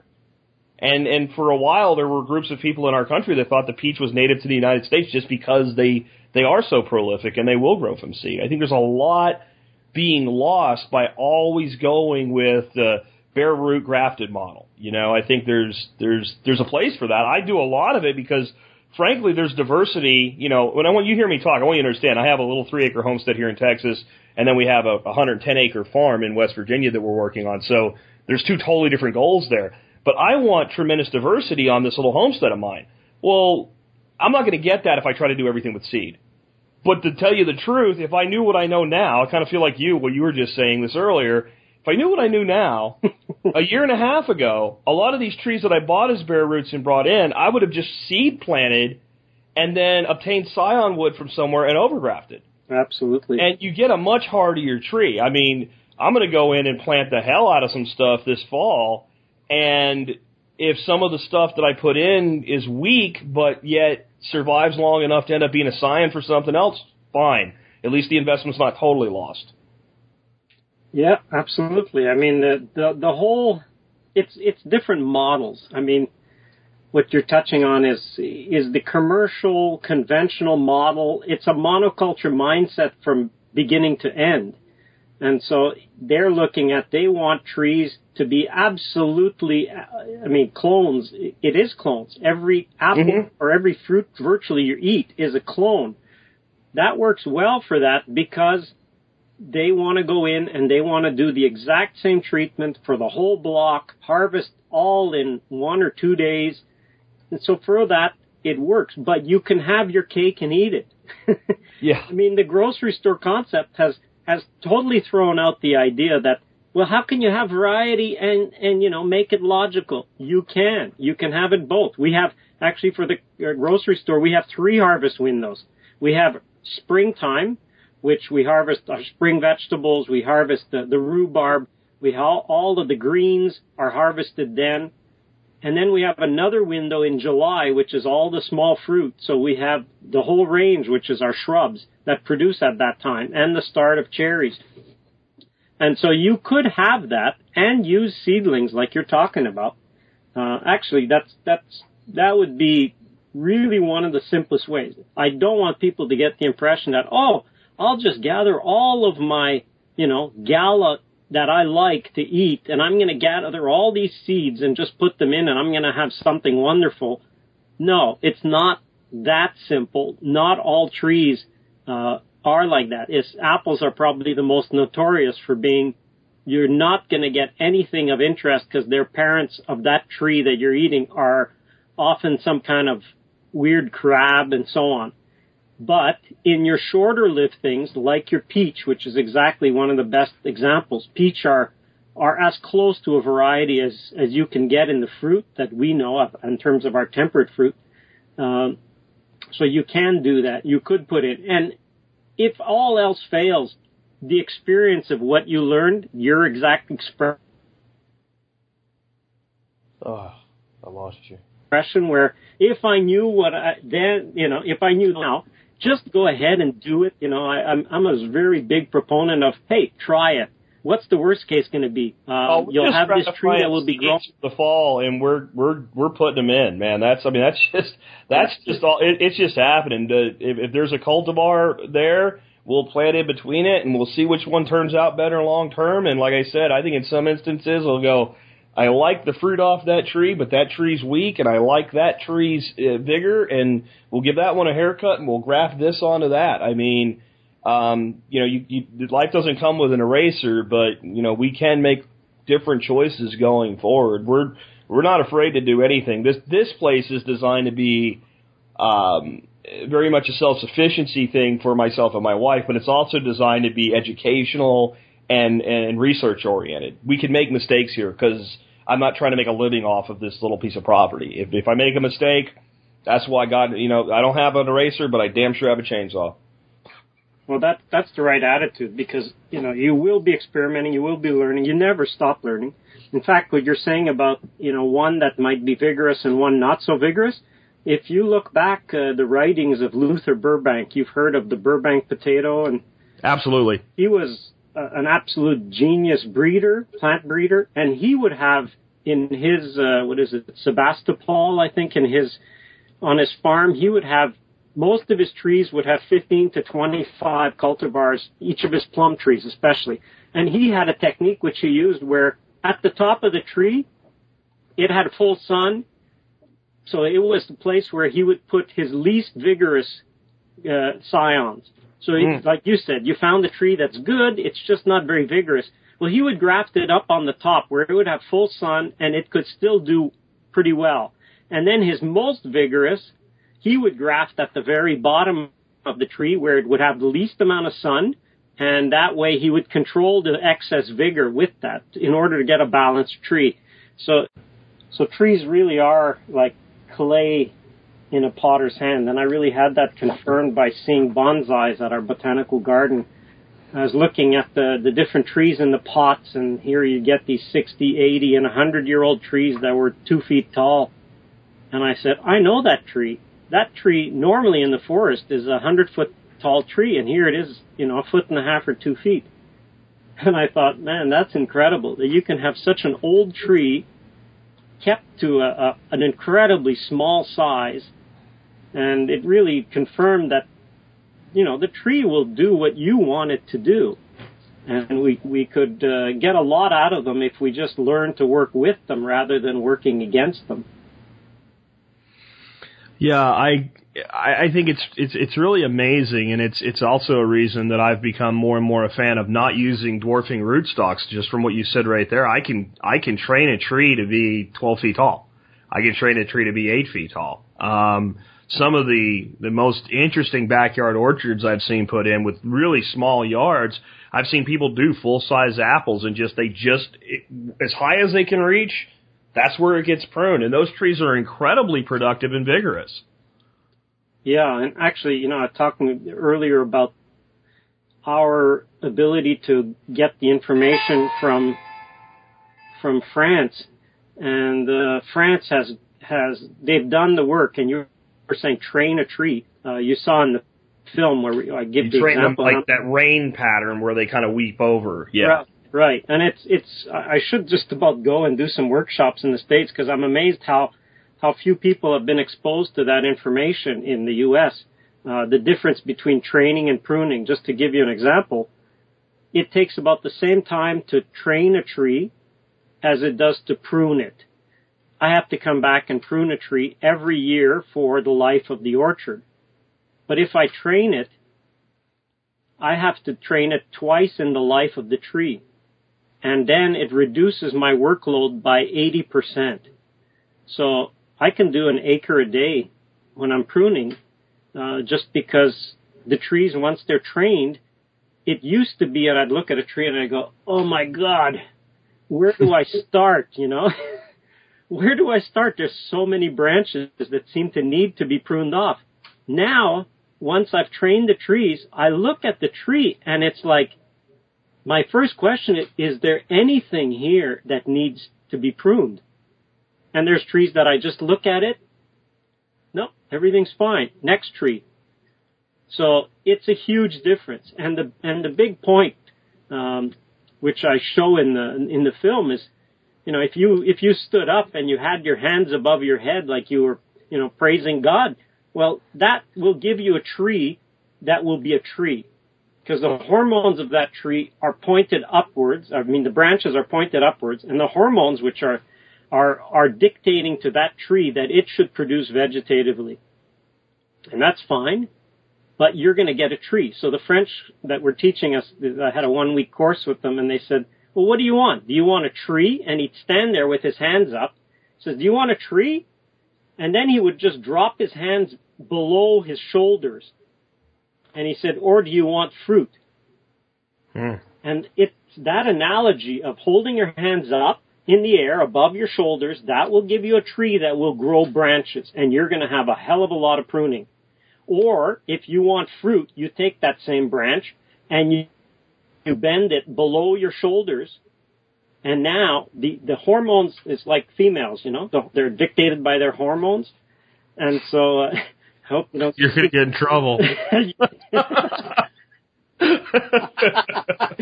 well, I wouldn't say males aren't dictated by hormones, but okay, let's just say people are dictated by hormones and uh, trees are as well. So if you put their branches below horizontal on almost all fruit, and I say almost all because it's not the case for pears, pears are the exception, um, they will change to a fruiting, they will be dominated by fruiting hormones. So they will still grow branches, but all the branches that they will grow will be branches that are shorter and dictate to grow a fruit bud at the end of it or a flower bud. And so you go from a tree that needed an awful lot of work to a tree that has very little work. And they were telling Is us, that because the tree basically thinks, okay, I've reached my size, now I need to produce? Because if you look at a canopy, once trees canopy out, they spread out in that canopy. exactly. But but they grow straight up and race each other. The interesting thing when you look at a canopy of a forest, and let's say it's a forest with a rolling hills, if you can get up over it, a lot of times the can even though the ground is is not level, the top of the canopy's level. The trees grow up and equalize to a large degree, and at that point, that's when they that's when they spread out, and that's when they become very productive. That's a good observation because don't forget, at the top of the hill is not the same conditions as the bottom of the hill. And Correct. so the ones that are at the bottom in your conditions, we don't have that happening in our situation because we get enough water. But I suspect in your area, because your water will be often a limiting factor, and so the ones that are at the bottom of the hill get extra water, so they grow twice or three times as fast as the ones at the very top of the hill. So that's how you get a canopy leveling out. Uh, And just so you understand what I'm talking about, I'm talking about very minor elevation changes. If you change, you know, 40 feet of elevation, you're not going to see that. But when you when you look out over like a rolling hill where you have maybe 10 feet of elevation change, Right, right. you'll see the top of a canopy across the top of that. It looks like you can lay a board across it and put a, a, a builder's level on it. Right, but that has to do with because don't forget the tree has just like people. Uh, there's two phases. There's a juvenile phase, so a tree has a juvenile phase where all it wants to do is grow vegetatively, and then it has an adult phase where it's now producing. So in its juvenile phase, if it gets a little bit extra, it'll have reached a certain height, and it probably grew a little more. 10 feet is often easy to, uh, to, to breach. I mean, they can catch up on 10 feet. Uh, but yes, and in, in terms of the canopy, but in terms of the branch angle, what you're saying is the, when the tree is mature, you often see the canopy is kind of weeping. And Yeah. that's exactly, that's what the guys did in France. They just, they actually tagged hundreds of branches and they photographed them over, uh, I think it was 10 or 15 years to see the change. How does that branch change from one year over 10 year span? And they found that, I mean, what you can tend to observe, but they quantified it and so on to find that, hey, what happens now if you take that natural tendency of a branch with age to go down, and if you do it right while the branch is still fairly young, what they found was that you would now have a tree, one that would grow branches that would start to produce sooner, because the branch, instead of going through a whole juvenile phase, will basically say, oh, okay, I've reached maturity, I'm below horizontal, it's time to start producing fruit. Hmm. You don't have to do that, but I've seen that if you do it and you're left with a tree, because they said that trees only need 12 to 14 branches to have a commercial crop.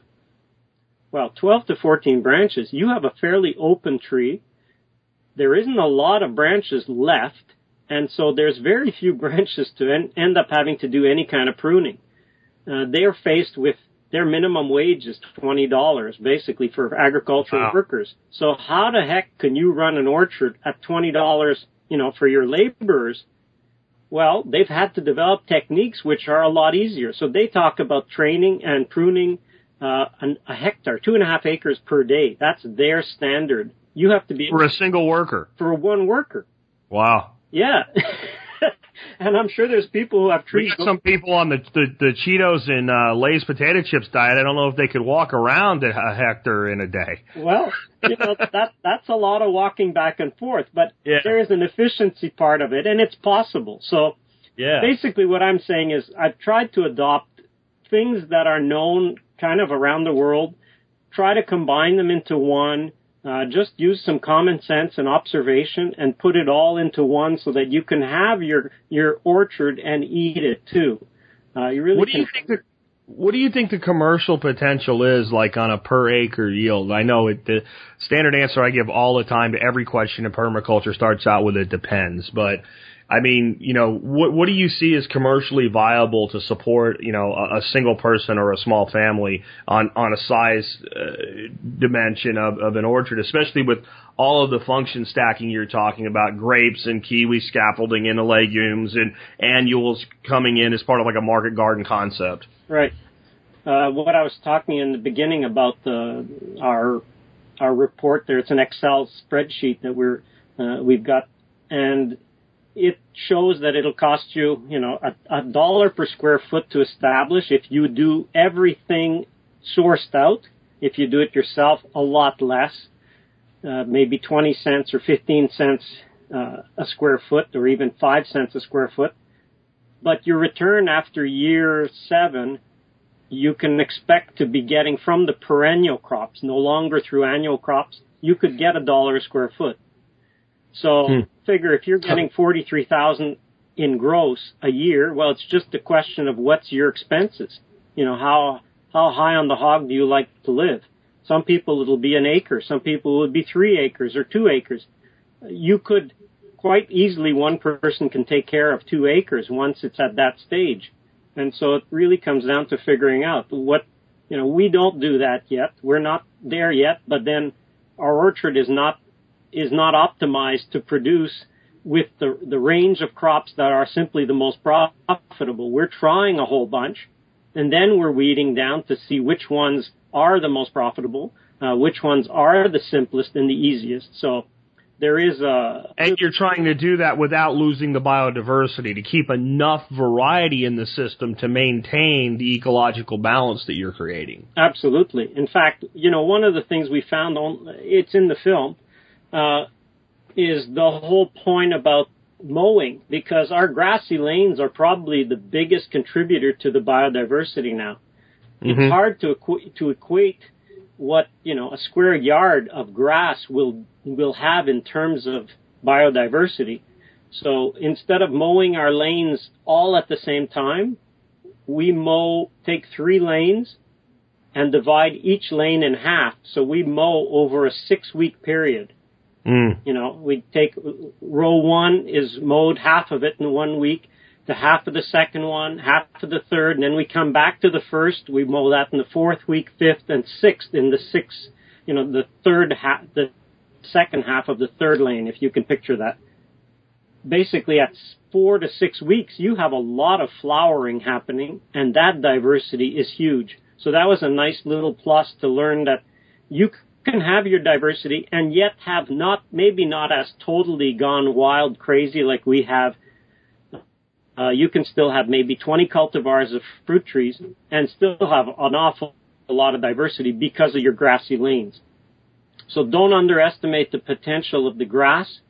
We have to mow to keep access, but we always have some access. It just doesn't mean we have the whole lane all mowed. So that makes a big difference. When we're mowing, we're finding that some of the most valuable insects that are in there would get mowed if we mowed the whole lane. So now we, by only mowing half the lane, they'll easily. You give them a place to run to and escape to. Exactly. Because when they hear that machine coming, they haul ass to the tall grass. Yeah. Right, right. So that's that's a big plus. So now they they move over. They just have to move over a few feet, and they're safe. They won't be chopped up or anything.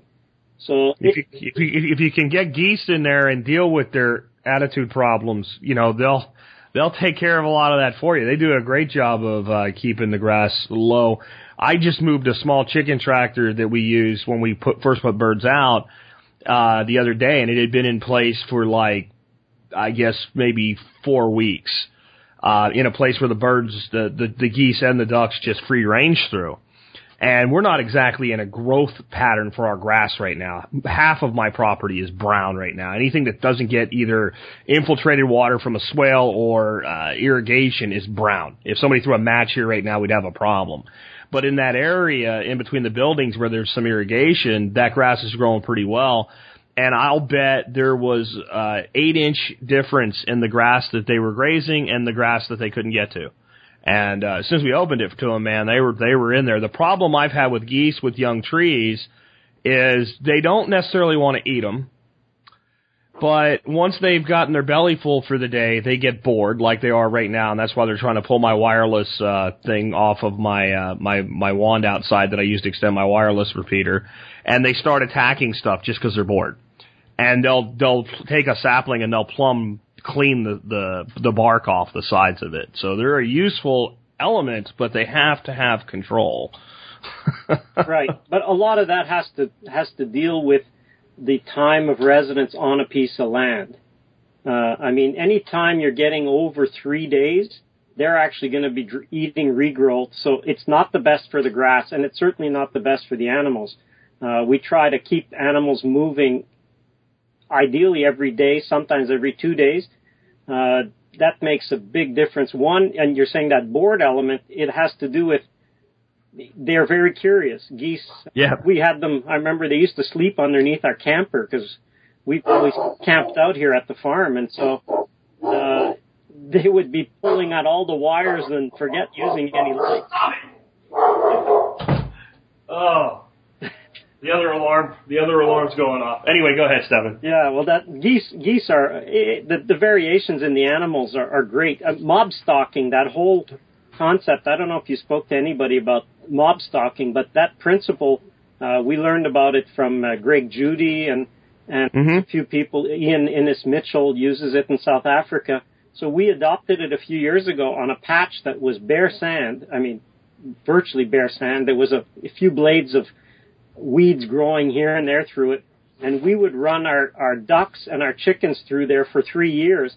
And now it's one of the nicest pieces of grass on the farm because we let the grass grow to be absolutely mature. So they, it was big grass. And then we mob stocked using just fowl. So I mean, we didn't even use cattle, but the same Mhm. principle applies. And if you do that and keep moving them quickly though, they have to be on there for a day, no more and they'll trample everything crap on it.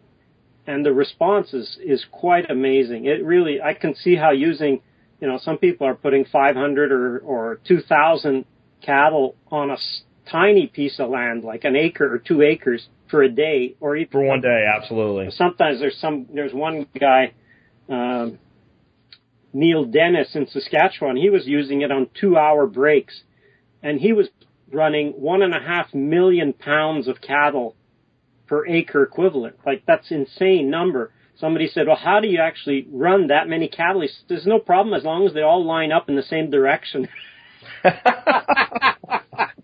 yeah, we're doing what we can to do that here. Our issue is, and this is an issue with everything that we're doing here, that we have a very shallow soil before we hit limestone rock.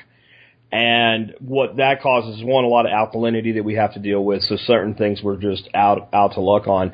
But with, with moving the animals, it puts us in a position where the easy answer, which is step in fence posts and electronet just doesn't work. So I'm doing some experimenting right now where we're basically using concrete filled half cinder blocks. Uh, it just makes moving things a lot more laborious. So what we're trying to come up with is a pattern where we can have three or four paddocks laid out and then you can just move the electronet to the next paddock and that gives you a couple days to reposition your posts because they're not just pick them up out of the ground and step them in. It just it doesn't work here. It's not going to happen. It's never going to happen. You're not, you know, if I brought in 400 dump trucks load of soil and built up a foot of soil on three acres, maybe it could happen that way. But with the soil we have right now, you're just not stepping in a post. It's not happening. To put in fences requires, you know, people that do it here for a living own a bobcat with a jackhammer attachment and then they can they can move putting in a fence line but otherwise it is really really really tough ground to deal with well two things come to mind in that situation one um, don't go with fencing go with enclosures go with uh like we have a you know tractors no no you know those little carports there where it's a metal a steel frame or a tube frame yeah uh just knock the legs off of that. You've got the roof part, which could Okay. serve as a big pen, and just put some some uh, wiring along the bottom, but put that all on wheels. So if you had that, where it's easy now, it's fairly heavy frame. It could be a fairly fairly heavy. Uh, Yeah. Using it on wheels, I know I saw Joel Salatin had that for some sheep in a in a very small space. You can do it that way. So then you're not dealing with trying to put the posts in. Anyway, it's more like a pen. But the key with the pen is it's got to be easy to move. yeah That, that could be one way. The other thing is, I think that works on a broad acre. I don't think it works on a three acre homestead with trees and buildings and access pinch points and and what have you. I think that's that's the the weakness there. Well, I, I mean, we have an orchard over almost the whole farm. Yep. Uh, and so there's lots of very narrow, our, our widest grassy lane mostly is six feet. And Cool. as long as we make our pens to fit in that grass, then it works. So the, the, you know, make, make your pen the smallest size of the area that you have to graze in. And then it's quite simple to use it throughout the area. Um, the other thing too that comes to mind in, in that kind of soil is it seems to be crying for trees because trees will, and especially trees from seedlings. Like, Oh, you ain't kidding, man. That's why that's why it's our mainstay yeah, because those Yeah. trees, if you put them as seeds, actually, the taproot will actually some of the exudates will dissolve, especially limestone. They'll dissolve. I'm sure you've seen your area probably has naturally oak trees growing. Yep, we have uh, post oak and live oak are our two main oak species Yeah, here. I, I would think that any oak around, if you dug underneath it, um, maybe your ground, you know, your or your uh, bedrock is, you said what, two feet down or a foot down? no, no, we have places where it's where it's a half a foot. It's six Okay. inches. Well, underneath an oak tree, with a foot. We have some places with a foot. We have places that are four inches, and you're hitting rock. It's it's it's insane. But the oaks. Here's what we, here's what we figured out with doing some excavation work. We'll dig up and pull some of the slab up with an excavator in an area that's never had a tree.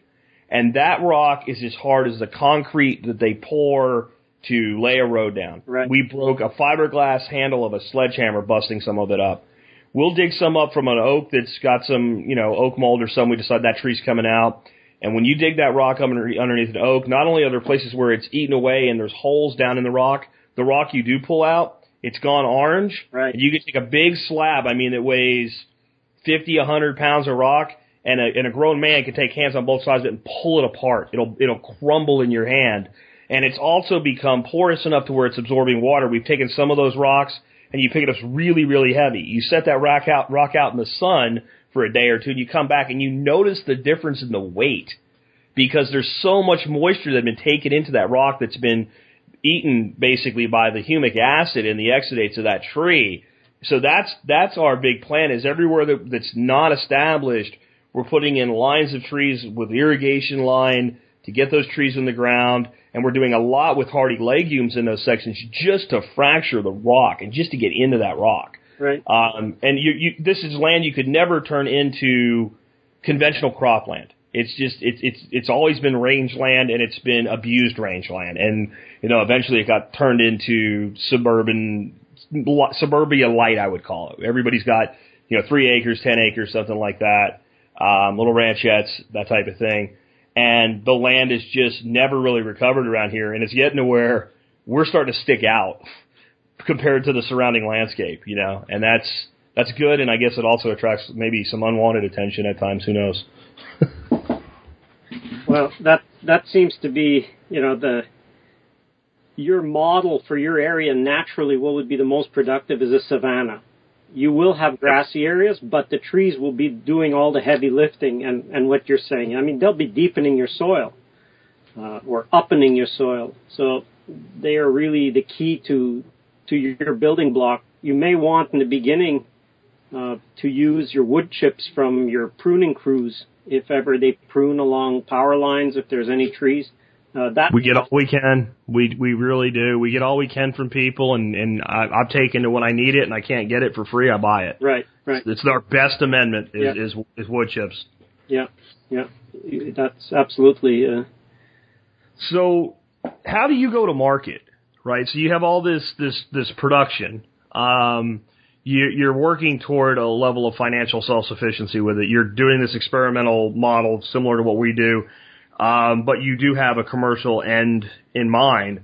Are you doing direct sales? Are you selling through a market? How how are you getting your product from your orchard to the hand of the consumer? we work with uh, a membership club system. Uh, I don't know if you ever heard of the book uh, by Booker T. Whatley. I think it was How to Make forty thousand dollars on ten acres or a hundred thousand dollars on twenty five acres. That was his, and he was saying how you really needed to use a clientele membership club, and so we'd adopted that when we first started, and then we gave up on it just because we weren't known and it was too far. We were over, we're about an hour away from Montreal, and so it was it was a little far to get a market going here that way. So for a few years we deviated from that, but the last few years we've gone back to that model and it works really well. It, it, I love the idea of being able to limit the number of people. We don't, we pick very little of what grows. Uh, we leave the members pick everything. I mean, we had uh, an open day this past weekend. So it's like a you pick CSA model. Exactly. Except that uh, is in CSA people pay up front. Yep. They pay just their membership up front and they make deposits. So for example, we get a deposit on all the birds people order. Uh, they, if they want to buy a chicken, well, they give us their membership because only members can order uh, meats. So they pay their membership and then Uh-huh. they fill out an order form.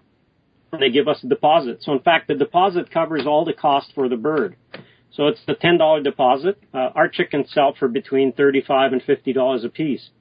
So I know Wow. it sounds ridiculous when when the price of chicken in the U.S. is so low, but people really pay for it because the difference is so different. I mean, it's Joel Salatin's pointed out years ago. He said, you know, start with chickens because chickens are the ones that will taste so different when they're raised outside compared to raised in a barn. Well, Yeah, there's a problem in the chicken market that we can see in a store down here. We call it. I don't know if you guys have it up in Canada, but Costco. right. Uh, the one, I'm, I'm sure they're not making a lot of money on these things. It might be a, a break-even loss leader to bring people into this because you go to Costco, you leave with $400 worth of crap. Um, but they sell a rotisserie chicken for five bucks. This means that they have grown the chicken, processed the chicken, cooked the chicken, packaged the chicken, and transported the chicken. They're selling that chicken for five dollars. You don't have to be a genius to look at that and go, that really is not possible if you're producing a really high quality product. I'm not saying it tastes bad or anything. I'm just saying like if if you just start raising your own chickens in your own backyard and you raise uh, 25 chickens a year of, of broilers, you'll quickly do the math and figure out you can't raise that bird for five dollars. And the fact that commercial industry does points to a major ethical issue and a major quality issue with the I mean that chicken might only be alive for 8 weeks but my view always with an animal is if I'm going to if I'm going to raise you kill you and eat you it's my responsibility to give you a decent life while you're here. And that obviously isn't happening. You can't sell a a, a cooked transported plucked processed bird for 5 bucks and be profitable if you're doing anything close to ethically with the treatment of that animal. Right, but I mean, you know as well as I do that there's a whole lot of externality costs that are not covered in that chicken anyway. Yeah. You know, who's paying for the pollution? Who's paying for? There's a lot of things because of that model that are not factored into the cost. I, I love your marketing model though, Stefan, because one of my things with marketing is the most powerful word in marketing is no. Right? You can't have it. That's like, so I can imagine someone having someone over and serving one of your birds and maybe having uh, a, a baked product made with some of your apples or something like that, and their friends saying, "This is fantastic. Where did you get this food?" And them saying, "Well, I buy from you know from Miracle Farms. Well, can I buy there?" And the guy saying, "Well, I don't know. I'll see if I can get you in, but."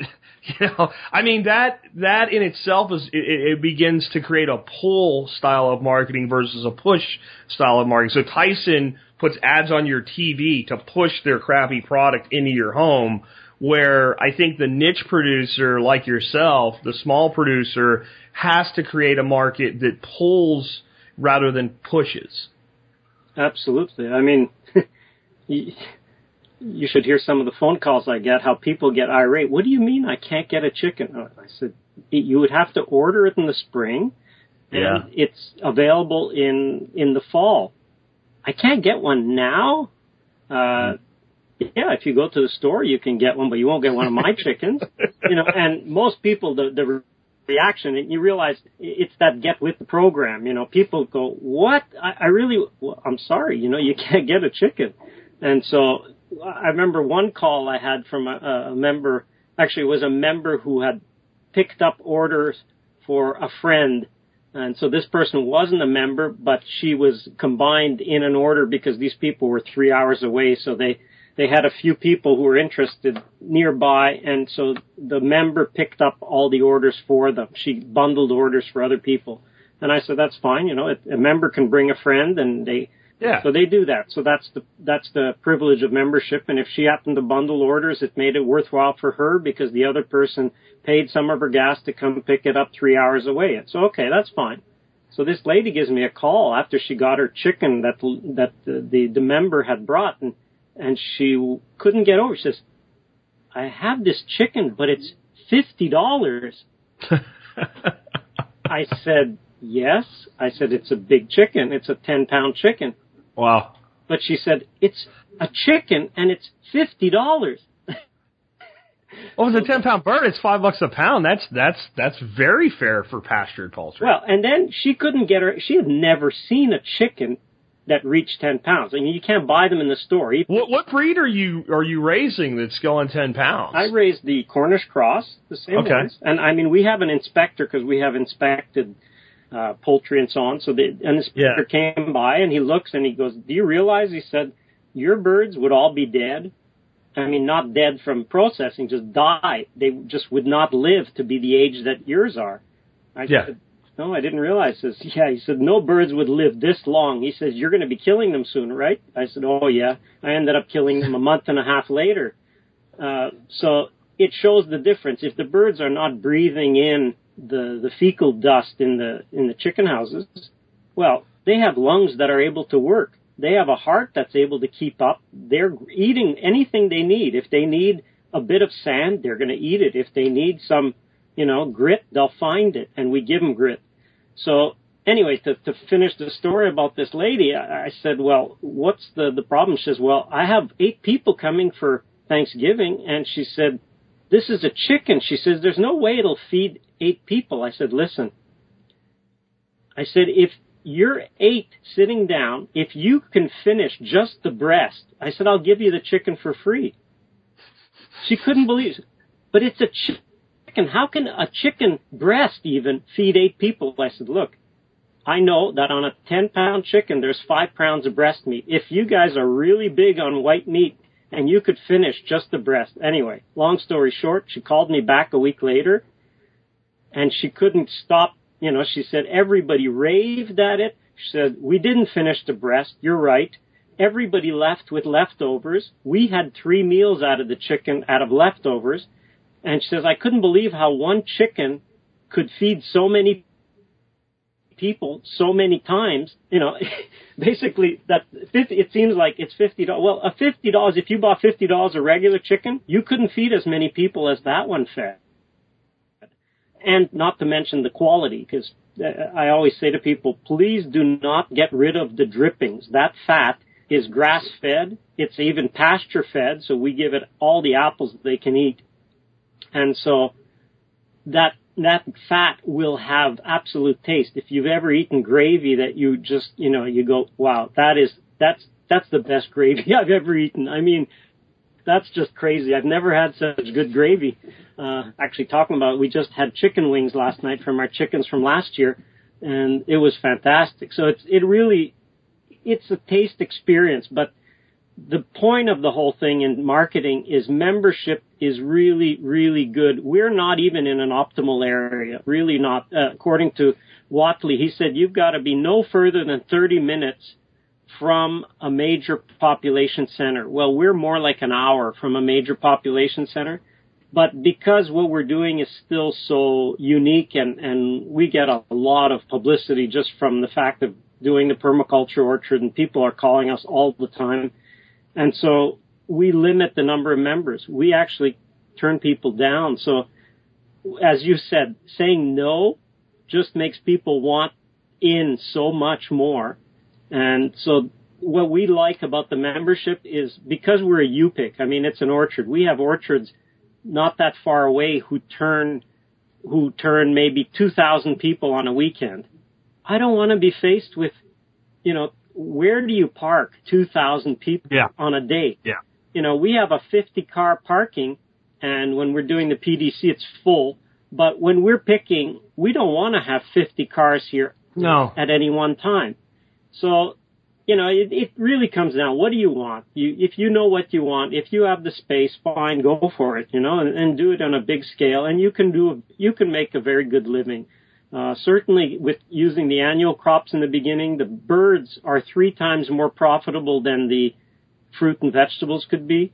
So don't underestimate the power of, uh, you know, raising some birds. If you find people have an opposition to the price, then raise your price. I, I, know people will say, well, no. it oh. makes no sense. No, it, it makes, makes perfect sense, sense to me. Absolutely. If people, I mean, we did that with our juice. We used to sell our juice similar to what other people did, and we said, wait a minute, you know how much time and effort goes into getting our juice? Last juice batch we had was 25 cultivars of apple in our apple juice. Who the hell has 25 cultivars? No one. No one. No one. So when people taste it, we had people who were uh, uh, a, a sommelier, you know, the guy who tastes the wine. Yeah. We had one guy who's a sommelier who who tried it and he started to talk as if it was a wine. You know, he said, this is very nice. Says good bouquet, good balance, not too acid, not too sweet. You know, and he's going on and on about it like it was a fine wine. Well, the point is, just keep raising your price. If people don't want to buy it, fine. Find new people. Not only find new people, but give it away then.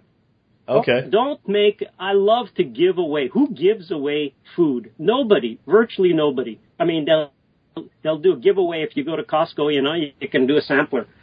But yeah. we, last year we gave away more fruit than we sold. Just because we had such a huge crop year, we weren't expecting it. And so we would say to people, look, come pick, you get four bushels, which is 160 pounds of apples for free if you're a member. People were signing up as members because they said, what? For a membership cost, which was $55, I could get 160 pounds of, of, you know, beyond organic apples. They said that's insane. And so rather than saying, okay, we got a big crop, let's ro- lower the price. No, let's keep the price the same and give away. So the surplus. people Uh, see, what I love about that is is multiple things, right? So exactly. let's say I'm selling my apples for the store price, two forty nine a pound or something like that, and I give you a pound of apples. Well, I've given you two dollars and forty nine cents worth of apples in your head. If I'm selling my apples for six dollars a pound and I give you five pounds of apples, as far as you're concerned, I just gave you thirty bucks. So by having the higher price, it actually increases the perceived value of what I give you, Right. if that makes sense. Right. Yeah, and there's the whole issue about in marketing. I'm sure you've heard about it. The lifetime value of a customer. Yep. You know, you give Yeah. away five dollars. You're not giving away five dollars. You're gaining five thousand dollars because if that customer stays with you for 20 years, and they only buy, uh, uh you know, a hundred dollars a year. That's well, that's two thousand, uh, two two hundred fifty a year. There's your five thousand dollars. So you got to look at it as for the long term. And the nice thing with members is you build a relationship. You can take the time to educate them. Uh, there's just so many benefits. And the whole fact about being able to limit the number. How many stores could say, oh, no more customers? Yeah, Yeah. yeah, It- definitely. There's a pricing curve issue too. So if I take a product and I price it at a penny, I, I will cheapen it to the point where nobody will buy it. And as I increase the price, what's funny is actually more and more people start buying it, and more and more buy it, more and more buy it, more and more buy it, and I come up to a peak at a price where I get the most customers I could possibly get. As I increase the price from there, it's like a bell curve coming down the other side, and it drops off very, very slowly, very, very slowly, and then eventually it, it, it gets to the point where you're just charging too much. I won't buy it everybody in the commodity based world today is trying to price themselves at just just to the on the edge of the upside of that curve. They want to get as many customers as they can. The funny thing is, if you go to the backside of that curve and you start to price yourself where you start to decrease the number of customers, the first customers that leave are the customers you don't want. They're the pain in the ass complainers. Exactly. They're, they're all the people you cannot afford to serve because every second they, they suck of your time and energy could be spent with a customer that's going to be that lifelong customer. So you price yourself out of the pain in the ass customer market. You don't want that customer. It, it's, you know, in, in marketing we call it firing customers. I don't, I, I will never do business with you again. Thank you. I mean, And- and there are people I legitimately feel that way about in, in all walks of business. I don't want to serve you as a customer because you're too much maintenance for things that are not really important. If I've actually screwed up, I want to know and I want to fix it for you. But if you're complaining because, well, I was at Albertsons and they have apples for a dollar, goodbye. goodbye. You know, you got almost get like the soup Nazi on uh, on Seinfeld. Absolutely. No, no apples for you. I've had Uh, people come in and complain. Some of your apples are are are you know bitten by bugs. I said, yeah, you're looking for perfect apples. They said, yeah. I said, well, go down the road about 15 miles, you'll find some. you know, you Well, gotta be willing to turn away because it's not worth it. And membership, the nice thing is, oddly enough, that person will not get a mailing the next year for membership. yeah, yeah, yeah, your renewal has been revoked. They- well, the, the, the Japanese, when they go to markets, they'll look for the vegetables that have holes in them because they know that that food is not poison. right. The reason the bug, if the bug won't eat it, you don't want it because there's a reason the bug won't eat it. It's coated in toxins. Absolutely. Jack, listen, I, I got a call coming in from New Zealand in a couple minutes. Yeah. Uh, Yeah, we need to wrap, dude. We're at like almost two hours here. I'm- Let me just real quick let you give a plug for your uh for your video. Okay, but I'd love to. I mean, I, I see we could easily go over another hour or another episode or two. Uh, certainly, just the whole marketing part would be uh, beautiful because you know it from a sales perspective, and a lot of people get into the growing, but they forget that you could grow anything, but if you can't sell it, and that whole selling part is so valuable and, and important. So yeah, definitely. But I don't want to. I don't want to keep you any longer. If you got this call coming, especially from from overseas, um, could you at least let people know before you go about the film uh, about the permaculture orchard and how they can get it and how they can learn more about uh, Miracle Farms. Yeah. So for people who don't know about it, there's two websites you really want to take a look at. The first one for the film, and I mean, I think Jack's been a, a supporter from the beginning. He's he's seen it, he likes it, he knows that it's it's worthwhile. Go to permacultureorchard.com. That's all one word, permacultureorchard.com, and you can pick up the film. The other one for just you want to find out a little bit more information about what we do at the farm, it's miracle.farm, and that's a new TLD ending, uh, dot, miracle.farm. So that's the farm website. And sure, sign up please at both of them to, to be on the mailing list if you, want to uh, find out more information. That would be great. Uh, and sure, you got to start somewhere and learn along the way, but it's well worth it. There's the potential is huge. I'm so excited about the future. And I think Jack, you are too, because seeing what you're doing, uh, you're on the right track. You're trying different veins of it, but it's you'll be following the gold pretty quickly. Well, you know, I'd like to end this on a on what's become one of my favorite sayings. It's an old Greek proverb, and I, I think you'll like it if you hadn't heard it before, and you probably have. But it's that um, a society grows great when old men plant trees under whose shade they know they shall never sit. Absolutely. And uh, I think that is really uh, a big driver, that mentality of what people like you and I are doing. I I could just sit here and podcast for the rest of my life, honestly, and and I've built a business off of that. I'm not doing the things that I'm doing uh, with establishing farms and establishing permaculture systems and, and education programs to get wealthy. I'm doing it because I think that we have a lot of problems in this world, and I think politically we're done. We're just not getting anywhere. It, it's it's time for action, and and and that's the goal that I have is to to leave something behind and to not just leave something behind that I've done, but a blueprint so that it can keep being done. Absolutely, that's what I've been working at too, and uh, trying to trying to get the idea of the model of the permaculture orchard into as many people's hands as possible. Thanks a lot, Jack. That was fantastic. Well, thanks for being on the show with us today, and uh, I, I really hope people, that if they haven't gotten your your DVD, uh, will get a copy. I did get it during the uh, the Kickstarter, but it's still available, and uh, I think you can learn a ton from it. Uh, I took away a lot of things from it. It confirmed a lot of things too, like my issues with uh, with planting in the spring here were really heavy stress on the trees and planting in the fall being a better time. And I, I had already worked that out because the trees I planted in the fall were healthy and the trees I planted in the spring were stressed the hell out. but you gave me the explanation for why that's the case. If you want to know that, folks, get the DVD. You'll learn all that and more. And again, Stefan, thanks for being with us today. Thanks a lot, Jack, and thanks to all your listeners. And uh, with that, I want to say this has been Jack, this has been Jack Spirko along with Stefan Sobkowiak, helping you figure out how to live that better life if times get tough, or even if they don't.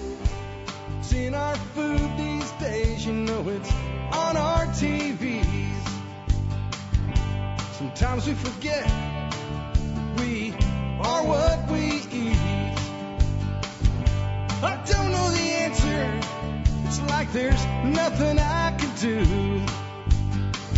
It's the price we pay, I guess, when we follow all the rules.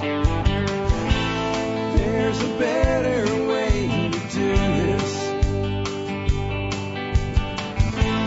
Let me show you a better way.